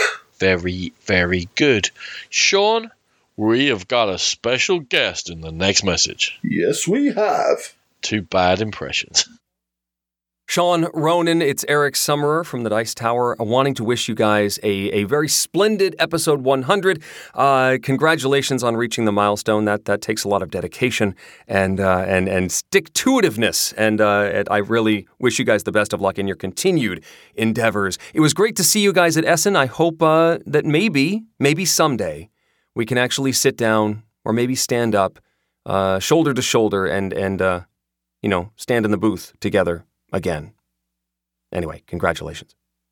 Well, yes, there we go. Eric Summerer from the Dice Tower himself, the voice. Yeah, it was very good to see you at Essen too. I thought you said I was the voice of gaming. I didn't say voice of gaming, did I? I said he's the voice. Oh, I see. Oh, in which case, carry on. Okay, all right, all right. I wouldn't do that to you. yes. Yeah, so, so, anyway, yeah, it was very good to see you in Essen too. We tend to end up with Eric quite often. Whether he's the only person that can suffer us, I don't know. When we do man the Dice Tower booth, isn't it that police order? Is there something about that? he's the only one with the patience. He's the only one that doesn't know about it. Shh. right. I'm not sure stick to itiveness is a word, but I'm going to use it in general conversation anyway, Ronan. What general conversation would you use that word in, Sean? James, get to bed, and I'll admire your stick to itiveness if you don't get up again. Yeah. No, okay. no, didn't quite, didn't quite. He didn't quite. No. So, anyway, from the worst thing you've ever said to the worst game we have covered, we are going to pick one or more games from our backlog that were so bad they were almost good. Sean, I have plucked for three in my villains row of awful games. How many have you got for us? I have two, Ronan, so I think you had better start. Oh, well, I'll throw in a quick one because it's already been mentioned. And I know I've said it before, but it needs saying here. Galactic Strike Force. Shocking. It's shocking. Nothing else needs to be said about that. That is Go on, mate. smelly bag of rubbish. Fair enough. Right. I got a little bit industrial again. Your language is foul today. It really is. Industrial, yes. Gauntlet of Fools, Ronan. Do you remember that? That Ah, you've stolen one of my. Ah, brilliant. Good, good. I'm glad. I'm glad. Yes. I told you. I told you so many times that game was going to be terrible. I was new to Kickstarter. It was literally the very first thing I ever kickstarted. I was so excited at this idea of Kickstarter. I scoured, and it was a time when there was nothing really great really going on. Uh, nothing had been released in the, the, the last few weeks that was still ongoing. So I just found this one game. It was Donald X Vaccarino that d- designed it, wasn't it? It certainly Oh, he was. certainly had his name attached to it, that's right. And it looked a bit ropey, but I thought in in my desire to kickstart something, just anything, I just talked myself around. I thought I'd talked you out of it twice, by the way. Twice I thought I talked you out of pledging for that. I was so desperate just to kickstart something though. I just wanted to do it. Well, then why did you make me play it? Because I was trying to justify the money I'd spent on What this. have I done to you to deserve that? It's a game where you handicap yourself by making boasts. So you say, well, I'm going to go into the dungeon with one arm tied behind my back, and someone goes, right, I'm going to do that, plus I'm going to do it blindfolded. And then I'm going to try and not swear while playing Gauntlet of Fools. That's impossible. And, and then you basically go into a dungeon, and it's a push your luck game, and you pretty much always die in the same place, and it's all very boring, very pointless. Creature attacks are zero, zero sum and have just basically you, you either die or you don't as soon as that. Why are you giving this many details about this terrible game? I'm still trying to justify it. No, just warn people off. You'd be a fool if you were to touch this. Gauntlet of Fools is awful. It's horrific. Terrible. It's one of the worst games we've covered, or indeed that I've ever played. Very good. Thank you for that summary. There you go. It could. We couldn't. It would be a miss of us to the nth degree to talk about the worst games we've covered and not refer back to one of my personal favourite reviews we've ever done. I decided to jump on my soapbox and stamp my feet full on tantrum. Uh, Harbour. Is it Harbour? That's all we need to say. Unnecessary, dull, pointless game. Just does not need to exist. Does not need to exist. But people love it. Just I don't understand. understand. Just terrible. Just nothing. Just endless boring nonsense droning on towards a very dull finish. There is no redeeming feature to Harbour apart from the fact it's in a small enough box that if I really try it, I can give it a decent punt far far away from me. Uh, Jonny Wilkinson's the bejesus out of that box. Goodbye. Don't ever bother me again. Harbour, you are awful. That was another one I made you play, I think. You've done some terrible I things to have. And here's another one. Here's another one. What is it? Pack of Heroes, Ronan. I was thinking about it. so I'm going to be the sniper. And no matter where you go on this little grid of superheroes we've made, I can shoot you. 4x4 grid or a 5x5 grid. that your sniper can shoot like 20 spaces. Yeah, that's going to hit. I move one towards your sniper. He shoots you. I move one towards your sniper. He shoots you again. You're dead. I'm going to move this one towards your sniper. He shoots you as well. we You somewhat have formed a pattern. I- you set up your own. Your, your, characters in the grid at the start, and you always just put your sniper in the corner, as far away from everyone else, and you just kill them. so no range limit on it and no blocking. So you can't even get one character in the way of another character. It's like, "Wait, but you, your massive rock beast is in the way of my pixie. No, sniper can hit you. Uh, and the humorous characters that quickly be, just became tedious, unbalanced teams, and my. Actually, it's not a good memory because I really did feel embarrassed. I remember trading at the one of the early UK Games Expos. You're a terrible person. I am a terrible person. I got quite a decent game, and I, and I, I didn't make it out to be anything than it was. I just put pack of heroes, good condition. So this guy probably, I think he'd offloaded to somebody else because it's a maths trade. Something like quite large, ticket to ride size box, and he, I saw him handing it over, and I've bowled over with this unutterably poo game, and I've handed him this tiny little box, and he just looked at me and looked at the box and looked at me again, and I'm like, yeah, sorry. As you were looming towards him at six foot six, he was hoping that was just perspective. He's like, oh no, it's a big game in a very big. Oh no, oh oh. Oh, oh no, Oh. it's actually. And I was just thinking, like that. That's disappointing. But when he gets home and plays that Plays game, it. Your name is oh Mud. God, I almost like shoved twenty quid in the box just to make up for it. You Goram. God bless him. If you are that person, I'm sorry. The one thing that makes it possibly worse than Harbour is that it's not big enough to give a decent punt to. Uh, you can give it a little bit of a punt. It wouldn't be as satisfactory as the fdoof. You'd give you'd give one the size of It's half. half for doof size. Yeah, fdoof. I was discussing fdoofs the other day with our old fly half, by the way, on Saturday. But anyway, that's a story for another podcast. okay, so we've got some questions from the legend himself, that is Poria, or P-Dog. P as we like to refer to him as. And his first question, Ronan, is what's the most surprising aspect of doing the podcast? Okay, I come up with four things, Sean. I'm going to lay them out there for your comments. See what you think. Go. I know everyone says it, and I know it shouldn't have been a surprise, but the first thing that I found most surprising was the amount of work it takes to put into a podcast. Now, I personally hate it when people mention how much work it is to do a podcast because, listen, you're choosing to do it. I'm just choosing to listen. Don't burden me with your issues. So I'm going to go for this quickly of course we choose to do it and of course there are rewards to do it both personal and in developing yourself and of course we get given games very generously but it was and is still a surprise the amount of work that goes into producing content Yeah, I've got this on my list. How little time we have in our lives, I've put down. And when we started, is that like a deeper sort of thing about how fleeting mortality is maybe, or Yeah. it was about, it was about how little time we actually have to do things in our little Oh, cultural oh, lives. right. Because when we started, we were still going down to the MMA gym. We were still playing a bit of rugby. We were we still had other things. I was playing football, and that all very quickly went out the door. as our waistlines will attest to Yeah, how white guys will attest to.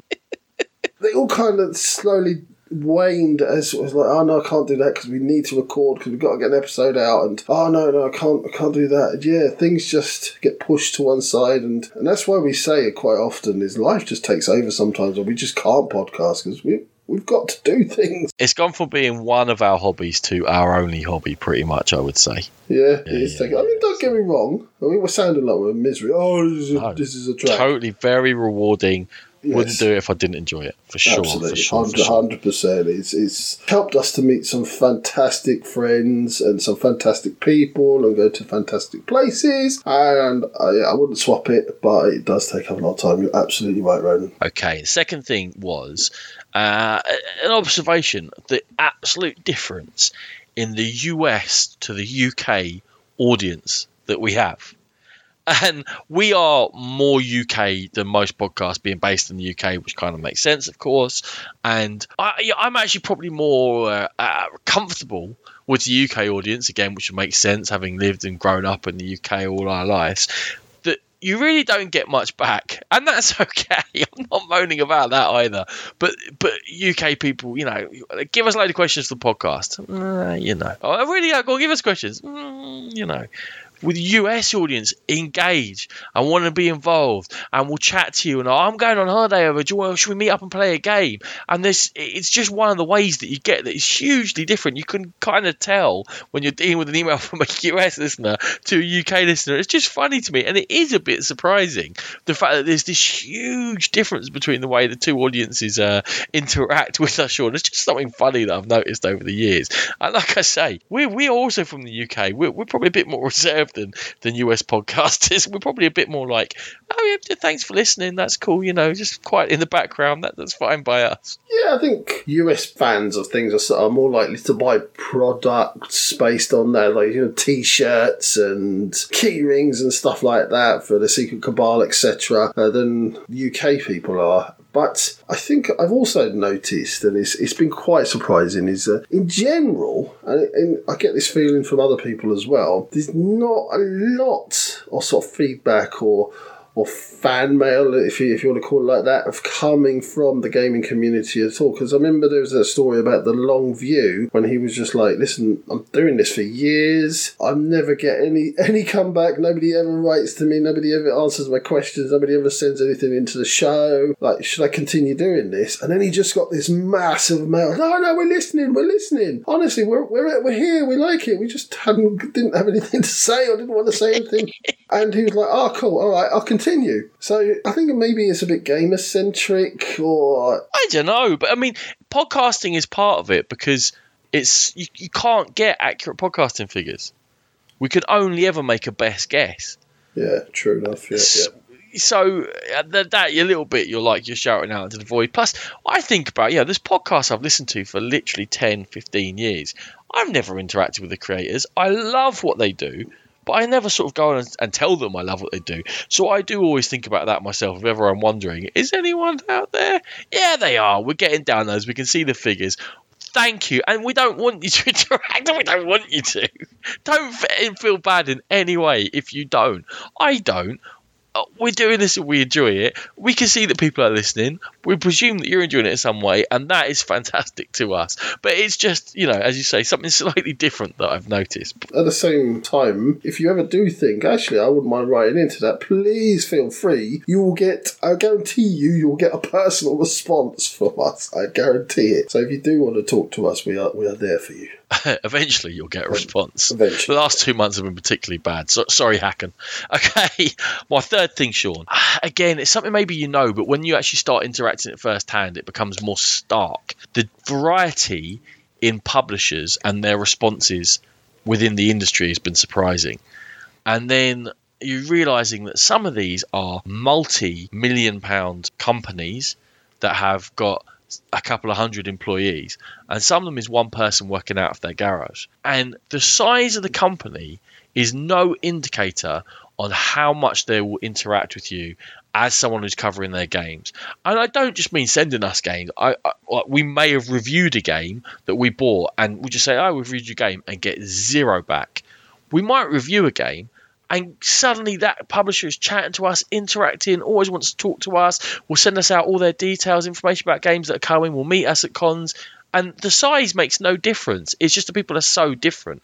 Now, it's something I, I, I think is going to come up later, but we have never ever taken money for the podcast, and that's for a very good reason.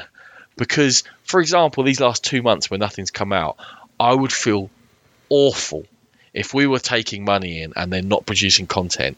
And as we said all the way through, that, that sometimes life's just going to prioritize. When I look at publishers, they are doing it for money. And surely they must have some financial investment in there. And it really baffles me sometimes the way that they just, some of them don't engage at all.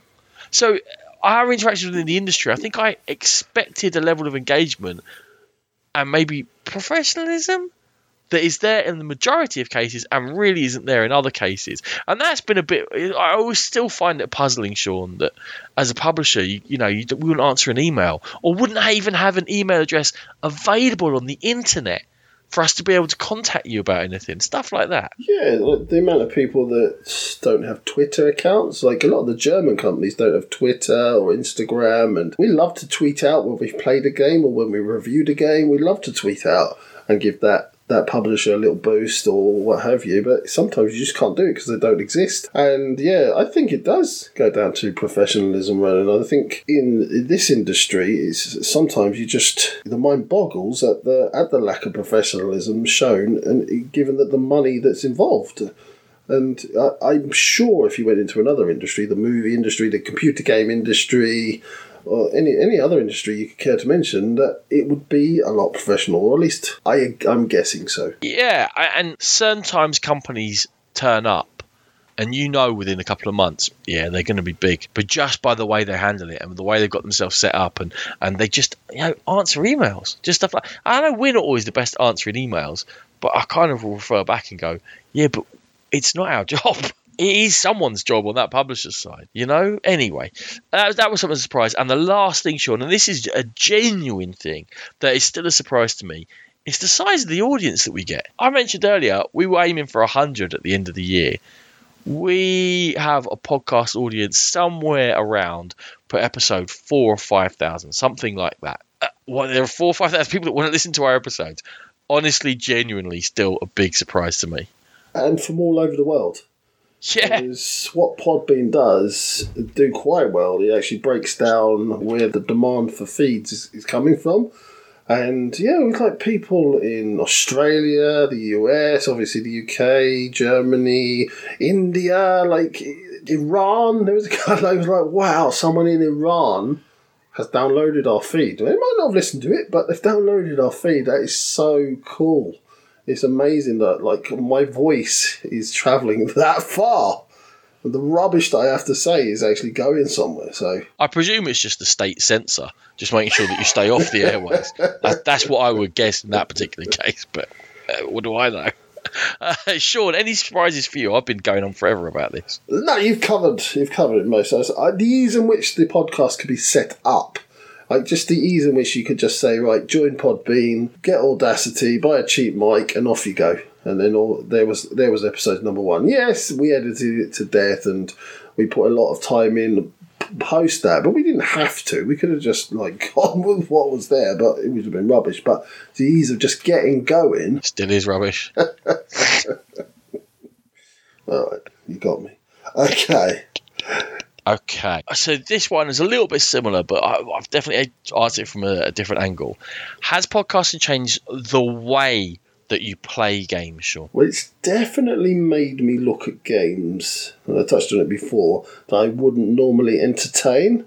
And sometimes, obviously, we have to play and review games rather than games that we have just bought and, and feel like playing. So for me, that's the biggest, the biggest change for me is like, yeah, okay, we've been sent this game, we've said we'll review it. I wouldn't normally touch it, but let's give it a go. And sometimes you, your eyes open. Actually, that's, that's, that's pretty decent, and it, it opens your eyes to that type of game. So that, that's probably the biggest change for me. For sure, yeah, definitely exploring different games. We get sent all sorts of different games, or get asked to review all sorts of different games. For sure, I am rarely playing to win when we're playing a review game. I'm much more likely to be playing to explore some different way, or I've had a thought about oh, if I play it that way, what would happen, or I am pay, concentrating on what the other players are doing and, and how they're winning while I sort of tick along and pay more attention really to how the game as a whole is being played rather than my role in it. Uh, I more want to talk through with the other players after that what their experience was, and not just taking on their opinion on the game, which I would always listen to, but also aspects off the. How do you find that was? How do you find doing that was? was setting up your engine easy or hard or whatever? So things like that. And I think the last thing is that I am more likely, and I touched on this earlier again, to do something else to relax rather than game to relax because gaming is you know a mini job. Pretty much, pretty much. Okay, so in the next section, you'll hear from Huddersfield's finest first. Patrick Stewart. Sean, make it so. Make it so. And we'll see you there.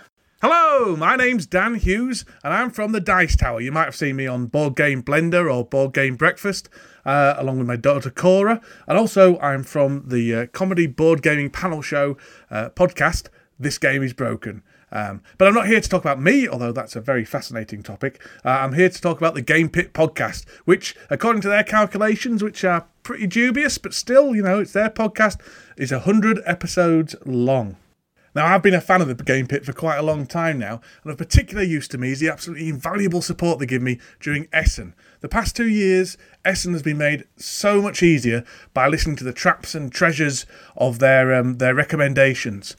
And one of the things I find absolutely invaluable is their ability to read rulebooks, so I don't have to, summarize the kind of general rules and general feel of a game, and then kind of present them to the audience. Now, I don't always agree with them, their opinion of whether it is a trap or treasure, but it certainly gives me food for thought, and it also raises up various games that I might not have considered otherwise. And if they did only the Essen shows alone, um, I would be a dedicated listener, but there's so much more. So, happy 100th episode birthday, um, and here's to 100 more. Wow, Mr. Dan Hughes, uh, thank you. I think, even though we're wrong, but you still use us like a tool or something. Goodness me. Dan's supposed to be coming on the show at some point, isn't he, Sean? Wasn't I supposed to arrange that? Probably, yeah, yeah. Yeah, um, Dan okay. uh, and possibly Matthew. Yeah. Mm, yeah, I should probably get on with doing that. We'll see them at the UK Games Expo. It's only anyway. taken us three months to do episode 100, so. Three months? Who are you trying to kid? These messages were recorded about eight months ago, you lazy son of a. Right, anyway. To be fair, just before we move on, I am a big fan of Dan's show. This game is broken. Oh, yeah, that needs more publicity, doesn't it? Yeah, yeah. A nomination for podcast on the Board Game Geek. Yeah, yeah, that needs a lot more publicity. But yes, it is. It's very good, and I thoroughly enjoy it. So, I refuse to listen to such filth. so Dan. All I can say is I don't need any more Huddersfield timeline cards. Okay, I've got enough. I'm Neither done. you nor the world. right, we'll see you uh, in a couple of weeks at the Game Expo, Dan, and we shall manhandle you there. Sean, time to get round to uh, our last question for us, and then a couple more questions before we're going to do what we haven't mentioned before. Our first episode came up in 2013. We're going to do a top 10 2013 soon. So let's get on with finishing off these final bits.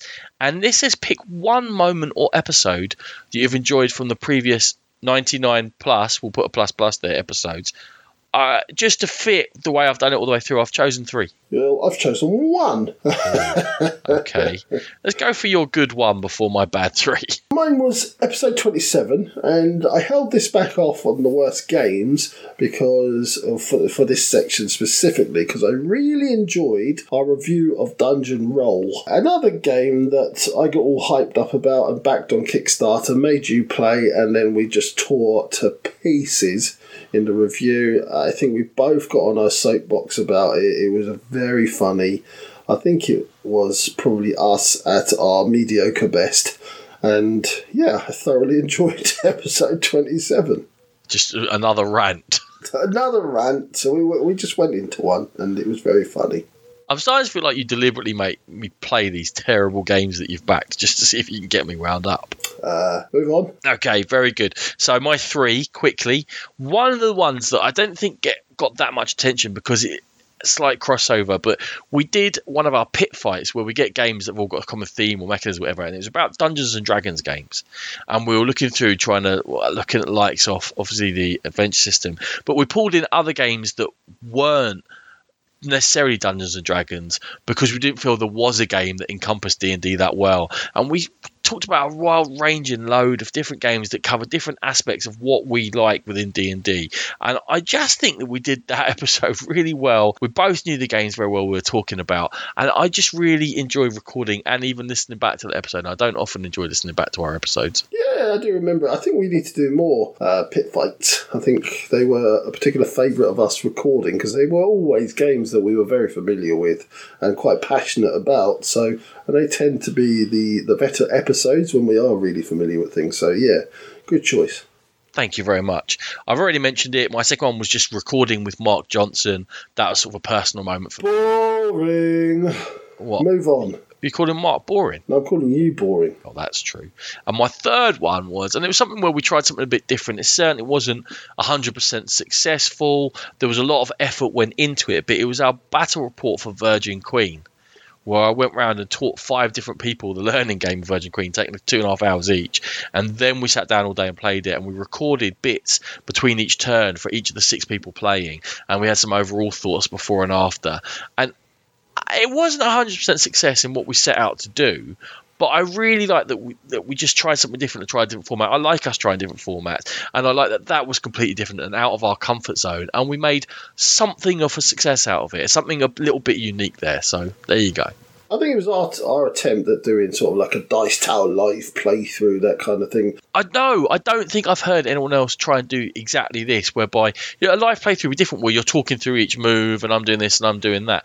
This was we're trying to capture the essence in snippets, as well as providing a background and a summary. It was our version. That's what I'm saying. It was it was different, but it was our it was our kind of way of doing that, catching it in those snippets. And I enjoyed the process. I enjoyed actually the episode. Not necessarily the game, because if I remember, I was uh, I felt a bit out of it in the actual game itself. But yeah, that's because you were the Ottomans and you refused to attack. I did attack and I got soundly beaten and spent the rest of the game trying to build up my forces again. The Ottomans are excluded from half the game. Half the fun is like getting your your relationships and marrying off your, your pairs and working out that side of the game, and they're excluded from it. Yeah, you had to, you had to bring military force to bear one. Anyway, those are my three highlights. So we'll move on to again a couple more questions. We've got Nathan and Terry here, friends of ours who have been on as special SM reporters and in end of year shows at various times. So coming from Nathan, your best game pimping tips, or why do you not like pimping games, Sean? I have recently pimped out my copy of Orleans. How did you pimp it out? I basically copied the deluxe version. So the deluxe version has metal coins, and I I bought the upgrade pack from pack from DLP. But I also I bought bags from ArtsCow. And what you on ArtsCow, you can you can go in, you can design your own little cloth bags for games, or there's there's hundreds of designs already done by the BGG community, and you just you just click on the link on the on the geek list, and you go in and you print off, and they takes a couple of weeks to come, but they really look nice in games. I've just done one for Sagrada. Stuffed Fables, I've made a little bag for the dice in that, and Orleans I did. A, each player has got their own colour bag. You are obsessed with those little bags. I am, but I think they really look nice in games. And uh, metal coins, finding miniatures that match, like Nathan himself, he had a another game when he bought Imperial Assault that had the exact same miniatures, but they were all painted, so he just transferred them in and they look amazing. Game trays, like there's this new fad for game trays where you just like the overlays, on, and so that keeps all the components. I love that kind of stuff. Yeah, I, I like pimping out games, Ronan. I yeah, and I'm entirely not fast at all. just, it's just why do you not like pimping game? Don't know. It's, it asks me to explain a negative. I, save my money for actual games. You are a miserable curmudgeon. Could be that too. The one thing you will find, what I consider to be pimping a game, is you will find a lot of universal head rule summaries, or from other people, but no one else is consistently as good as universal head is. Player aids, rule summaries, things to help you actually play the game and make the teaching, learning, and playing smoother.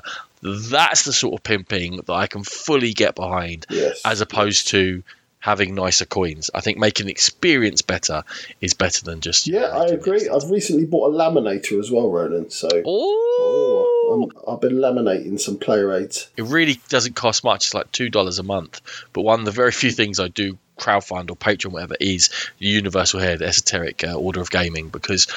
Uh, they are nearly everything that he's done. I have got somewhere in a game box, and it makes those complex games so much smoother to play. That it's totally, for me, worth that appreciation. Preach. Okay, so Nathan now wants us to have a cheating in games and takesy backsies discussion. Off we go, Ronan. Everyone cheats unknowingly in games. Yes, agreed. You sometimes forget to pay, take too much, uh, double take your resources, whatever it might be. Everyone sometimes get things wrong, and sometimes you catch yourself, and sometimes you don't catch yourself, and sometimes you sit there going, "I shouldn't have this much money," or "Oh, sometimes I, I don't have as much money as I should."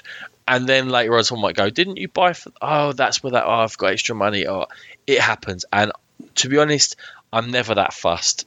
It's one of the reasons that I avoid competition games because it's such a toxic atmosphere around simple mistakes like that. So, uh, cheating is always going to happen, but I wouldn't call it cheating. We're going to call those inadvertent mistakes. My, my general stance in it tends to be I'll call you out if I happen to see you cheating, and that will make me sad if I ever have to do that. But I'm not watching other people. I'm just trusting you. Uh, and if there's a game where stuff happens behind the screen and we just have to trust that, I just don't even give it a second thought, I presume the people I'm playing with are playing in the right spirit until they prove otherwise. And honestly, very, very few have ever had to. Someone had to get talk spoken to about this at London on board the other day, and it's such a toxic thing to have to deal with and so uncomfortable. You're there to have fun. You're there to have fun with and for other people. Why would you do such a thing? How could winning be that important to you? Yeah, absolutely. I mean, I cheat all the time. Nathan, finger. Uh, actually, yeah, absolutely.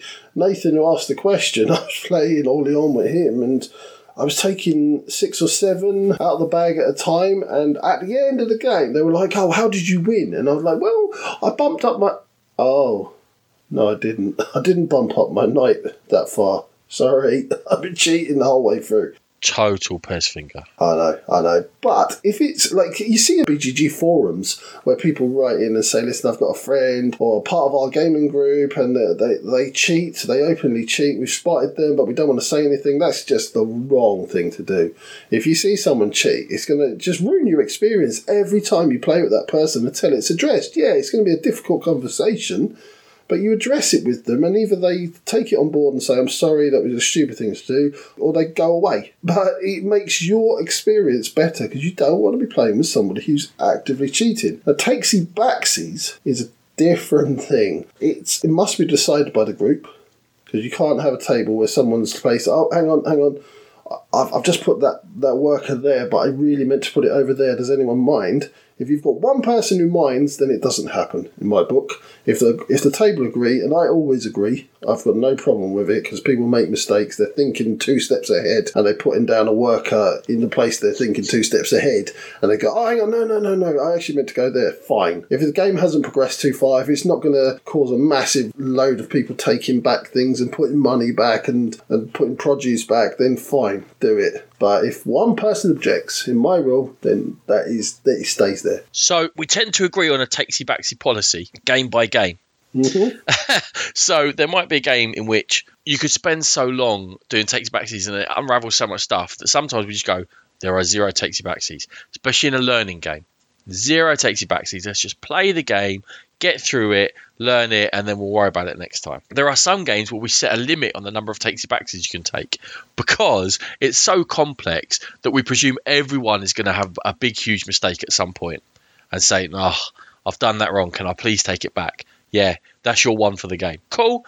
You're talking about amongst friends here. I did one the other day. I played Lorenzo, played Lorenzo with the expansion. My first turn went so poorly that I said, I need to do a huge takesy backsy here. You can see I've clearly taken the wrong card. I have all the bits for the other card. No one's bought that other card. And right at the end of the round, I'm going to takesy backsy it, but I accept that I'm going to have a massive asterisk and I can't win this game. But otherwise, I'm going to be sitting here for an hour and a half having zero fun because I've missed a link in my engine and I'm just going to get nowhere. And everyone was cool with it. I came third out of four anyway, so it really made no difference. But that sort of thing, okay, as long as everyone agrees to it. I'll tell you the times when I'm not so good on takesy backsies. Firstly, if there's new information revealed. Someone does something, you flick a card, and suddenly they go, "Oh no, I didn't mean to do that. I meant to do that." Uh, uh, you've seen the card, you've seen the next turn. There's been new information revealed. No way, you cannot take that back. But mostly, I'll be less likely to let you take a takesy backsy if you've been flipping slow the whole game because you're wasting my time as it is, and now you want to waste more of our time doing takesy backsy. And if I think you haven't been thinking about your turn when it's not your turn, and suddenly it comes to you and you start going, uh, um, uh, oh, oh, right, yeah, oh, I'll just do this, and then it occurs to you a minute later, oh, you shouldn't have done that. Well, do you know what? That minute of thinking, you had the time to do it. So do it in between turns, and then you won't even need to do the takesy backsy. So if you're slow, I'll get stroppy about takesy backsies. You're a mean, mean spirit. Sometimes I am. Sometimes I'm just, you know, especially I say slow play drives me crazy. I'm just like, no, mate, no, no. It took you this long to take one go. You can't take two. Okay, right. Do you want to lead us into Terry's questions, Ronan? Has doing the podcast increased or decreased your enjoyment of attending game events such as Essen, UK Games Expo, etc.? This was a very, very good question from Terry because it was very close to our heart. So, we have recently made a huge conscious effort to scale back what we were doing at Essen, at the UK Games Expo, because it was actually ruining the shows to a large degree for us. we were so busy. I went For to you. Essen For you. for me. I went to Essen two years ago. I was collecting things for Ronan. I was collecting things for myself. I was collecting things for Steve. I had loads of publishers to run around, collect games off that they had offered us. I had people to meet, and I literally I didn't sit down and play a game for myself or at all, even in the, in the two days I was at Essen. And it was just it's too much. I, I want to go to a games expo or, a, or an Essen, and I want to sit down. I want to try new games. I want to, things to catch my eye. So for me, I think I'm going to concentrate on fewer games so I can have that depth of review anyway and enjoy my time at those conventions more. And I think that's the way forward for me. So I have a different perspective on it because I quite like to be task orientated and going there with a list of things to do and having a- a schedule quite often makes it more enjoyable for me. I'm like, right, great, we're going to do this, we're going to do that, we're going to do this, we're going to do that, I want to go there, I want to do that, I want to do this, I want to go there, I want to do this. At the last Essen, I think I drove Sean absolutely crazy because he was trying to relax and see a couple of games and chill out. And I was like, I'm going here, I'm going there, appointment at one, I've got an appointment at two, and we kind of split up. And that probably is the best way for us to work on the days that I've sort of set aside for doing podcast work, if you like, Sean. Right, so it's cool. I'll just whiz around and do all these things, and that makes me happy, and I get a sense of achievement and accomplishment. Yeah, but even you pushed it too far. 'cause Oh, yeah, I a- did, yeah. You'd have an appointment in Hall 1 at 1 o'clock. Yeah. Which which lasts for 20 minutes, and an uh, appointment in Hall 7 for like 1.15. Yeah, Unless you've got the thing that Hermione Granger had, the old time thing in Harry do you mean the time turner, Muggle? The time turner, indeed. Unless you've got that, you ain't going to get to them. Yeah, but I got to plenty of them. Let's not worry about that. In fact, what they did the last Essen was create such a workload for after Essen that it was a burden, and we do have to scale back and just go. It's not realistic for us to cover that amount of games, and we we, we, kind of temper what what we pull in in terms of work to what we create.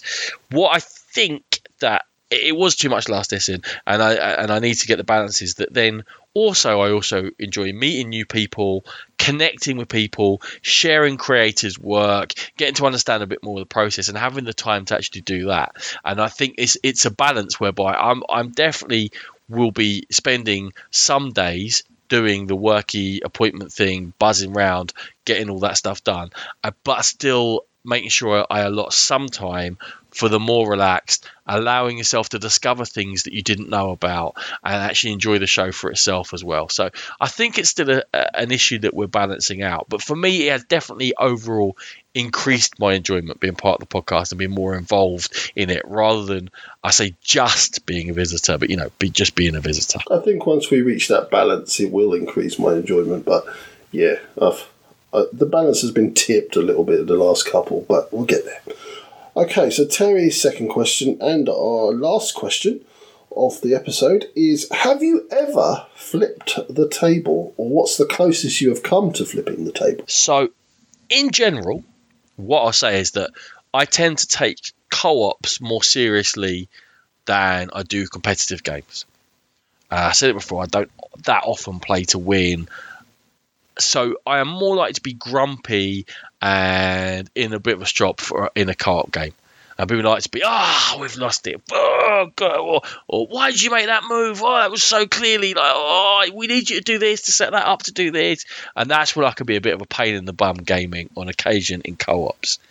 Don't think I've ever got to the point of flipping the table in terms of one of those.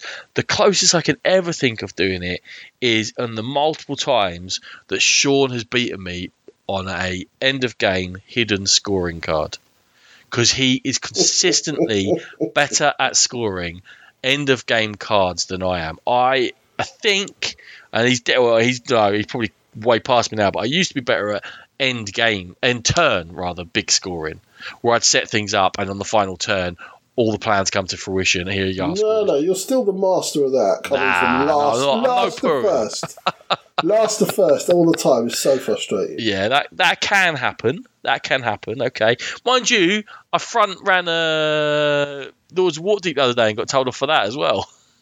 We get told off for it. It was just, it was, it was a done deal.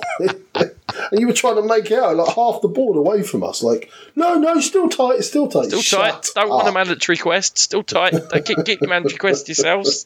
That's fine, everyone. Um, but yeah, Sean, I know going into the final endgame score, if there's hidden scoring cards, he is likely to propel himself past me, and, and that that is possibly where I'm. At least the game's over. I'd be close to flipping a board in his direction and sh- littering him in gaming components. I've never ever come close to flipping a table. I lose my rag about once a year, and it's usually at Ronan. Once a year at me, come on, no, properly, like give me more credit than that. I get miffed at you more than once a year, but you properly lose the rag and like actually throwing buildings at you and stuff. that- That's once a year. It's all part of the fun. I think the only things that really annoy me are like people's manners annoy me sometimes if they're talking over rules explanations or, or not paying attention. The, the thing Rona said as well, not not prepared for your turn. It does things like that irritate me. There's certain types of games I get quite frustrated at, like Magic Maze I mentioned before. Escape. Uh, It kind of irritates me that kind of real time. You have to have everyone together, and it's all quite manic, and people are looking at you to do things, and you don't know what to do. And it, that, that kind of irritates me. But never, I've never come close to flipping the table. Yeah, well, we're usually quite calm. What I think people who have never played with us before, especially if they only know us through the podcast, when they start playing with us, I think they might be quite surprised at the amount of uh, foul mouthed abuse that just gets thrown backwards and forwards between us constantly. And then it kind of surprises them because they expect that we're in a mood with each other, and we're entirely not. It's just after said after 39 years of being best friends and cousins, that's pretty much how we interact. It's just that just gets thrown. But every now and then I do catch people looking at us sort of agog, open mouth, like, "What did you just call him?" I've never heard anyone called that in any circumstances in my life. Ah, no, he's all right. He just is one. That's all. But anyway, okay, brings us to the end of all the questions and all the retrospectives, apart from our final segment, which is going to be our top 10s of 2013, looking back to the games, some of the games we covered back then, and what has stood the test of time and what has not.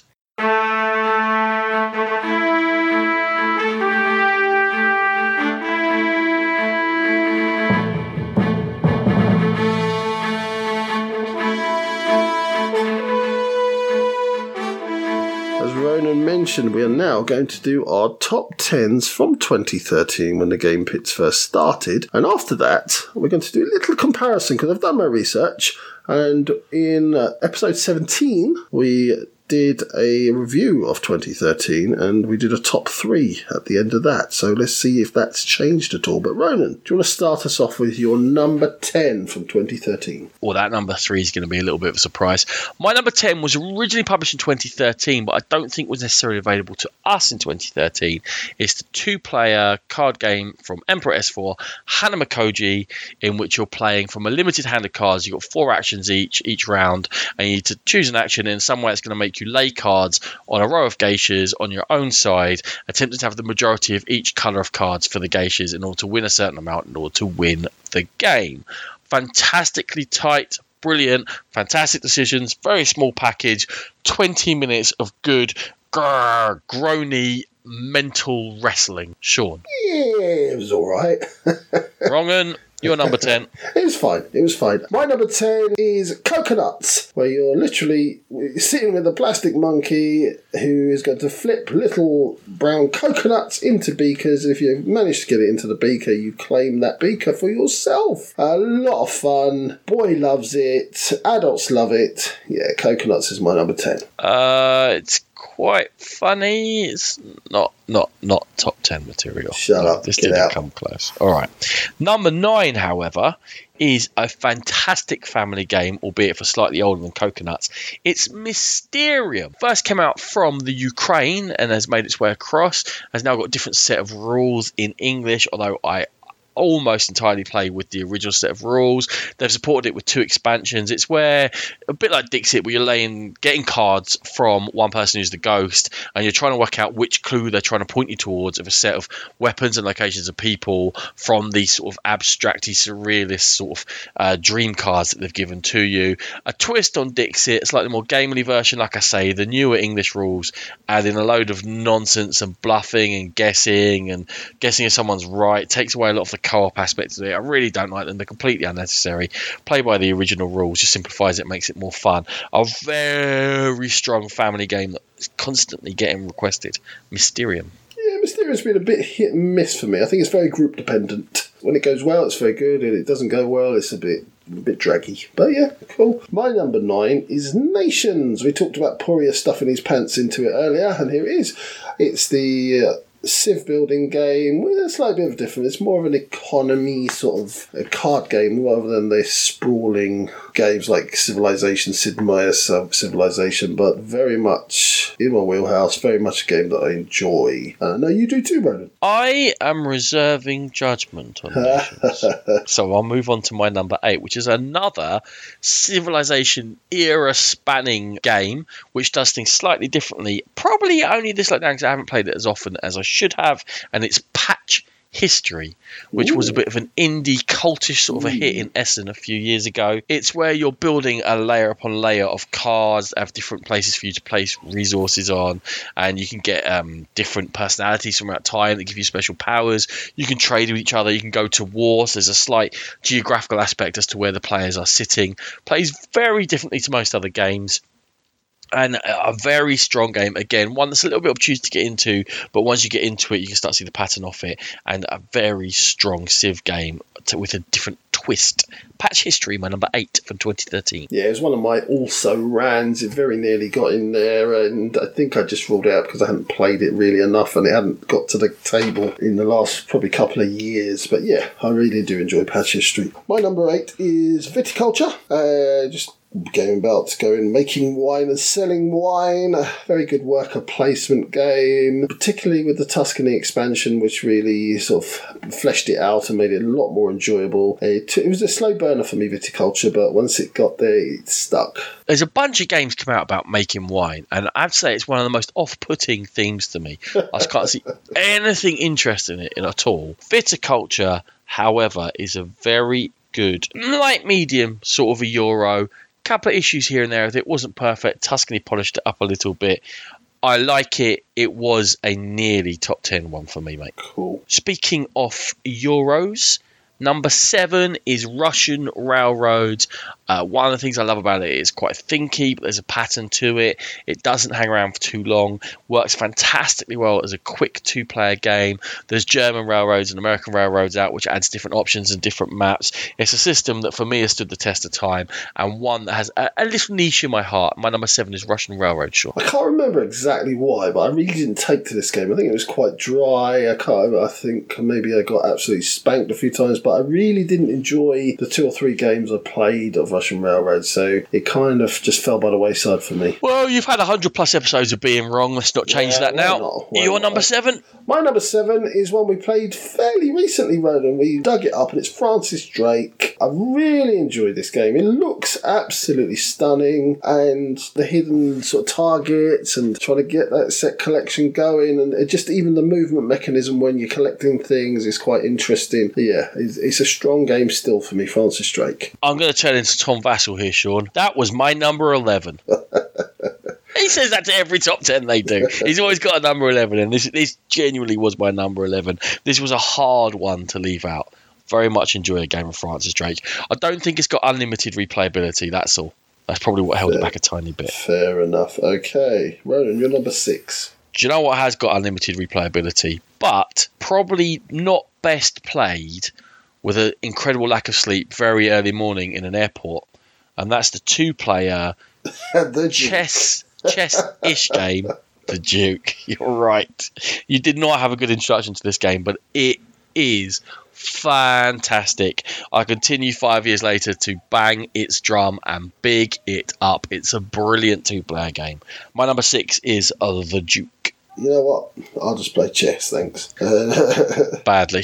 My number six is a game that I completely dismissed because I thought it looked ugly at Essen 2013. And it's Amerigo, the Stefan Feld game with the cube tower, where it's like, completely dependent on what cubes drop. Then, then you choose your action selection, you're gathering resources, uh, moving on, taking over island building on islands, etc. I've thoroughly enjoyed this one now, Ronan. Since I played it, since I bought it, we've played it, we've reviewed it, it got a quite positive review from us. So Amerigo has really shot up the ranks, Ronan. I like it. It's a good game.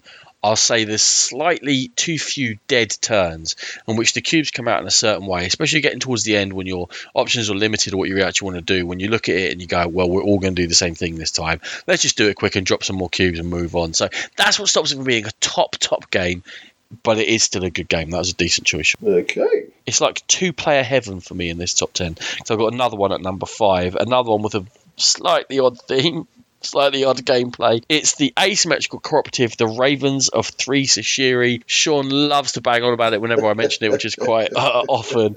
It's about the uh, the lady who's escaped from a house of pleasure and has gone into a coma from the trauma because her best friend died, releasing her, and you are her time traveling detective friend who's attempting to put together her shattered psyche before the world eating ravens can destroy everything and she ends up dying.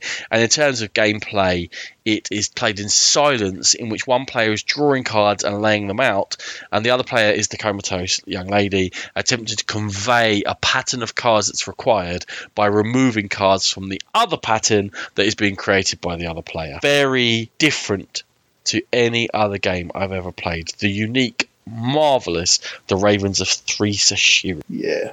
Mental theme. Sounds irritating. Pass. I'm being quite miserable.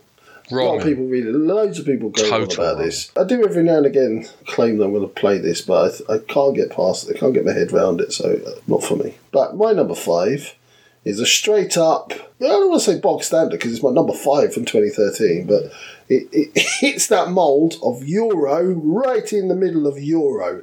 It's Rococo. Uh, it's the game where you're the master dress builder and you're making dresses and outfits for the the hoi polloi in France, I think. I can't remember where it is, but Definitely in France. definitely in France. And uh, yeah, a bit of a bit of action selection going on, bit of economy going on, bit of hand management and deck building going on. Lots of things that I love. I just think it's a very, very solid, well manufactured Euro game, and that's why it's my number five, Rococo. Yeah, another contender. I know already that I don't like it as much as you do. Possibly slightly down the Great Western Trail path off. You're doing a lot for not that much coming out at the end. But that's maybe sounding more negative than I am towards the game. A top 15 out of 2013 for me. Number four, like many of these games, is a game I have harped on about, and it is Theseus, the two to four player puzzly battley science fiction themed game from Michael Oracz, in which you take the place of a faction, which is a set of cards, and you're moving Mancala style around a space station with different sectors in it. When you go to different sectors, you may trigger traps or attack other people or get your own cards into play, and you might play as a, a faction that wants to gather data. You might be an all-out attack faction. You might be a balance between the two. You might be Marines that are using guns, or aliens that are crawling through the walls, or robots that are using the space station itself to attack you. It's got lots of variety. It's thinky, but it's fun. It's thematic. It's combative. It is another one that's slightly different to other games I've played, and that is Theseus, my number four from 2013. Well, I definitely avoided games of this for a long, long time, and quite recently, Ronan, you finally cornered me, slapped me across the head with the box. We played it, and you know what? I enjoyed it. It was it was a good game. Maybe if I had a few more games under my belt, it might creep into my sort of top fifteen. But yeah, good choice. Thank you very much, Sean. Your number four? My number four, Ronan, it, it just shows you what a strong year it is that this is my number four. Is Concordia. It's a game I thoroughly enjoy. Yeah, it's quite dry, but the deck building aspect and the hand management aspect and the cleverness of it is just it just sings to me. I really, really enjoyed this game as Concordia. I totally missed that Concordia is a 2013 game. I've probably messed that up, but yeah. No, no, I just checked. It is a Oh, did 2013 you? game. okay. God that. Totally missed that entirely. I don't. Yeah. Uh, I can only person. say my entire top ten is null and void. Wow, where would that go? Uh, it's it's, it's going to be a top five somewhere. That's a three and a half. Should we call it? Yeah, it's got to be. Oh, I can't. How did I miss that? What an Egypt. Um, really good game, as you can tell by my shock that I completely missed it out. Yeah, love it. Really good Euro game that's slightly different, spatial aspect. It is slightly interactive that you drive prices up by going certain places. Works with different player counts of different maps. Just yeah, very strong. Great choice. Your number three, Ronan? My number three was your number nine, Sean, and it's our very first crossover, if you don't count Concordia, and it's Nations. yeah, it's the Civ card game. We've reviewed it. We've we've done a pit fight with it. We've done all sorts. Still very good. Nations the dice game is a decent little game as well. The expansions help both of them. And again, another one that's slightly different. You have to think in a slightly different way when you're building your nation. Nothing is permanent, and you're deciding all the time. You can you can slightly change the balance of what you've done by taking a different advisor or by changing up one uh, card to another. You're never stuck down a certain path. So I really like nations for the flexibility you can have as well as having an overall strategy. Yeah, it's a very, very good game. My number three is Dungeon Command. Now, this was right up there in my like top 50 of all time, like, uh, like number one or two for a long, long time. I really enjoy this game. It's a very clever combat skirmish miniatures game. Always has a tight finish, always has those moments that you talk about afterwards. Oh, I've just done that. Oh, I can't believe that character didn't die, and I can't believe that happened. Just, yeah, very clever system. Doesn't get the love it deserves, in my opinion. That's Dungeon Command. yeah, a game that I enjoy. Never had the love that Sean had for it, but very much enjoy the games of it. Not an area of gaming that I particularly love tactical miniature fighting on a map game, but a very good sort of entry into there. If you were thinking of looking at stuff like, I don't know, Malifaux or Age of Sigmar, where it's probably a bit deeper, this might be one you can start off with because it's been simplified for you. Uh, it's much more card driven, however. Slightly different, but but yeah, a very good game, Sean. Again, another good choice. My number two is a co op that I've always loved. Pretty sure Sean hasn't got it in his top 10. It's Forbidden Desert, the much tougher sequel to Forbidden Island about attempting to find your crashed airship in a desert while storm rages and you're constantly being drained of water. Requires real team play from the different players and the different roles and communication and a bit of luck and management of that changing storm and knowing when and where to use the special equipment, when to take shelter. A real challenge of a co op, and I really do enjoy a difficult co op. So this sings to me from my wheelhouse, Sean. Number two, Forbidden Desert. Yeah, it's a very good game. Uh, Forbidden Island uh, was something that I have good memories of playing around at your house with the girls, and I've got it in waiting for James when he's old enough to really kind of grasp it. And yeah, Forbidden Desert was a step up from that. I haven't really played it that much, so I couldn't really say it's in my top as top anything really. I think I've played once or twice, but yeah, certainly a good game. And my number two is Firefly. I banged on about this. I've had my arguments with people about Firefly. Yes, it's nonsense. Yes, there's not that many tight mechanics in it, but for an enjoyable experience that does reflect the TV series and give you the feel for the TV series, I think it's second to none. It's absolutely hilarious. I mentioned before, when- especially playing with Ronan. I love a pick up and deliver game anyway, and Firefly is my favourite of that type. So yeah, love the TV show, love the game. Firefly. It's fun, and I love the theme. But I can't claim that it's a great game. Uh, But it is a lot of fun, so I have rated it quite highly because of the experience. Fair enough. Right, Ronan, your number one Is your number one? is. I don't think we need to talk about it for too long. It was already been mentioned four or five times in the episode. Sean is Eldritch Horror. It is Eldritch Horror, yes, of course. Marvelous game. My number one of all time, so course, it's my number one in 2013. so. and, in my top 10. You know, we love it. We won't talk about it anymore. Just a brilliant, fun, thematic, tough co op that has got obviously so many options now with so many expansions, and we have them all and we play it regularly. And just a really fantastic game that made our vault recently, so you know all about it. Right, want- should we go back to 2013 and do this comparison, Ronan? Go for it. Right, so your number three was Lewis and Clark. Oh, good game. Haven't played it in a long time. Definitely faded out of rotation. Yeah, it was definitely a game that you were very excited about at the time. I think it's probably lasted a bit longer in my household because Natalie's a big fan of it, and we, we played it quite recently, and I really enjoy it. It is probably a top 15, but yeah, not quite. I could see that making a comeback if I was to get it out. My number three, I thought would be in your top 10 this time round, I don't, I don't think you've played it enough, is Invaders. Uh, yeah, that will be an issue of not having played it enough. I keep Yeah. meaning to.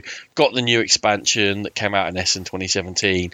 It's supposed to be being covered in my two-player episode with Rachel. Good game, very good game. You're number two, and you have matched it exactly this time round, Ronan, is Forbidden Desert. Nice, classic. Well done, well done. My number two, I have not matched because it is nowhere near my top ten. It's Rampage or Terror in Meeple Oh, City, no, as they no, no, ridiculously named it. I still have fun with this because my boy loves it. Uh, it's just a silly fun, especially for a child. But yeah, the, the novelty wore off after a little while for me with Rampage. It, it was fun for while it lasted, though. Yeah, nothing really to it, mate. No. And your number one, Ronan, was the Duke. Mm, number six now. Yeah, yeah, I can see it. He's still he's still hanging around.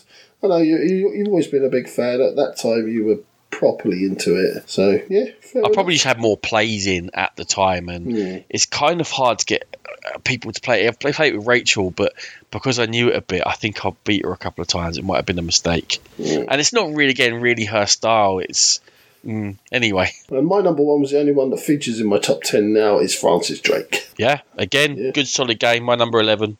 Well, number twelve you bring Concordia into it, but who's counting? you muppet! Can't believe you did that. right, Sean. We'll see everyone for the outro next.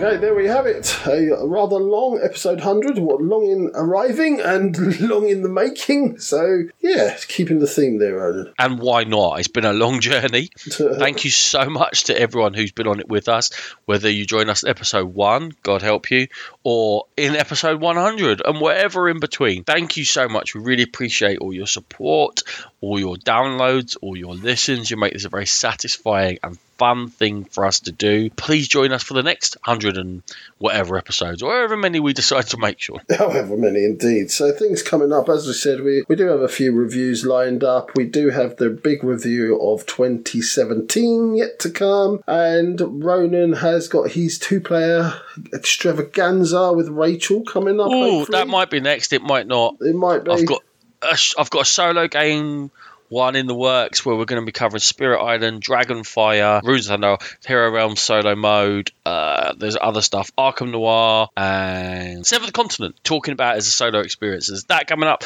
Plus, we're supposed to have guests on, but again, it's all been knocked sideways by all the stuff we talked about at the beginning of the episode. Also, a point of business, we ran a giveaway for the Brazilian edition of Coup. We're aware there is a winner. We didn't necessarily want to roll it into this one because it's such a long episode. So in the next episode, we will announce the winner and we will get that in the post to you.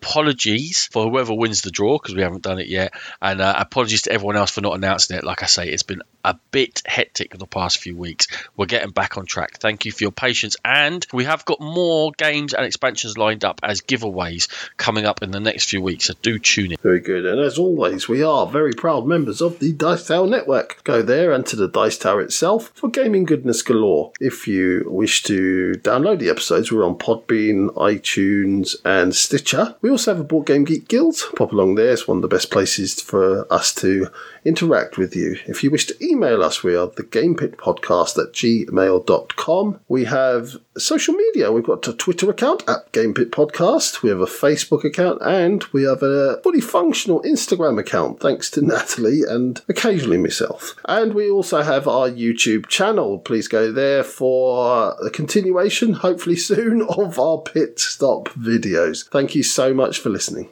Music by E. Aaron.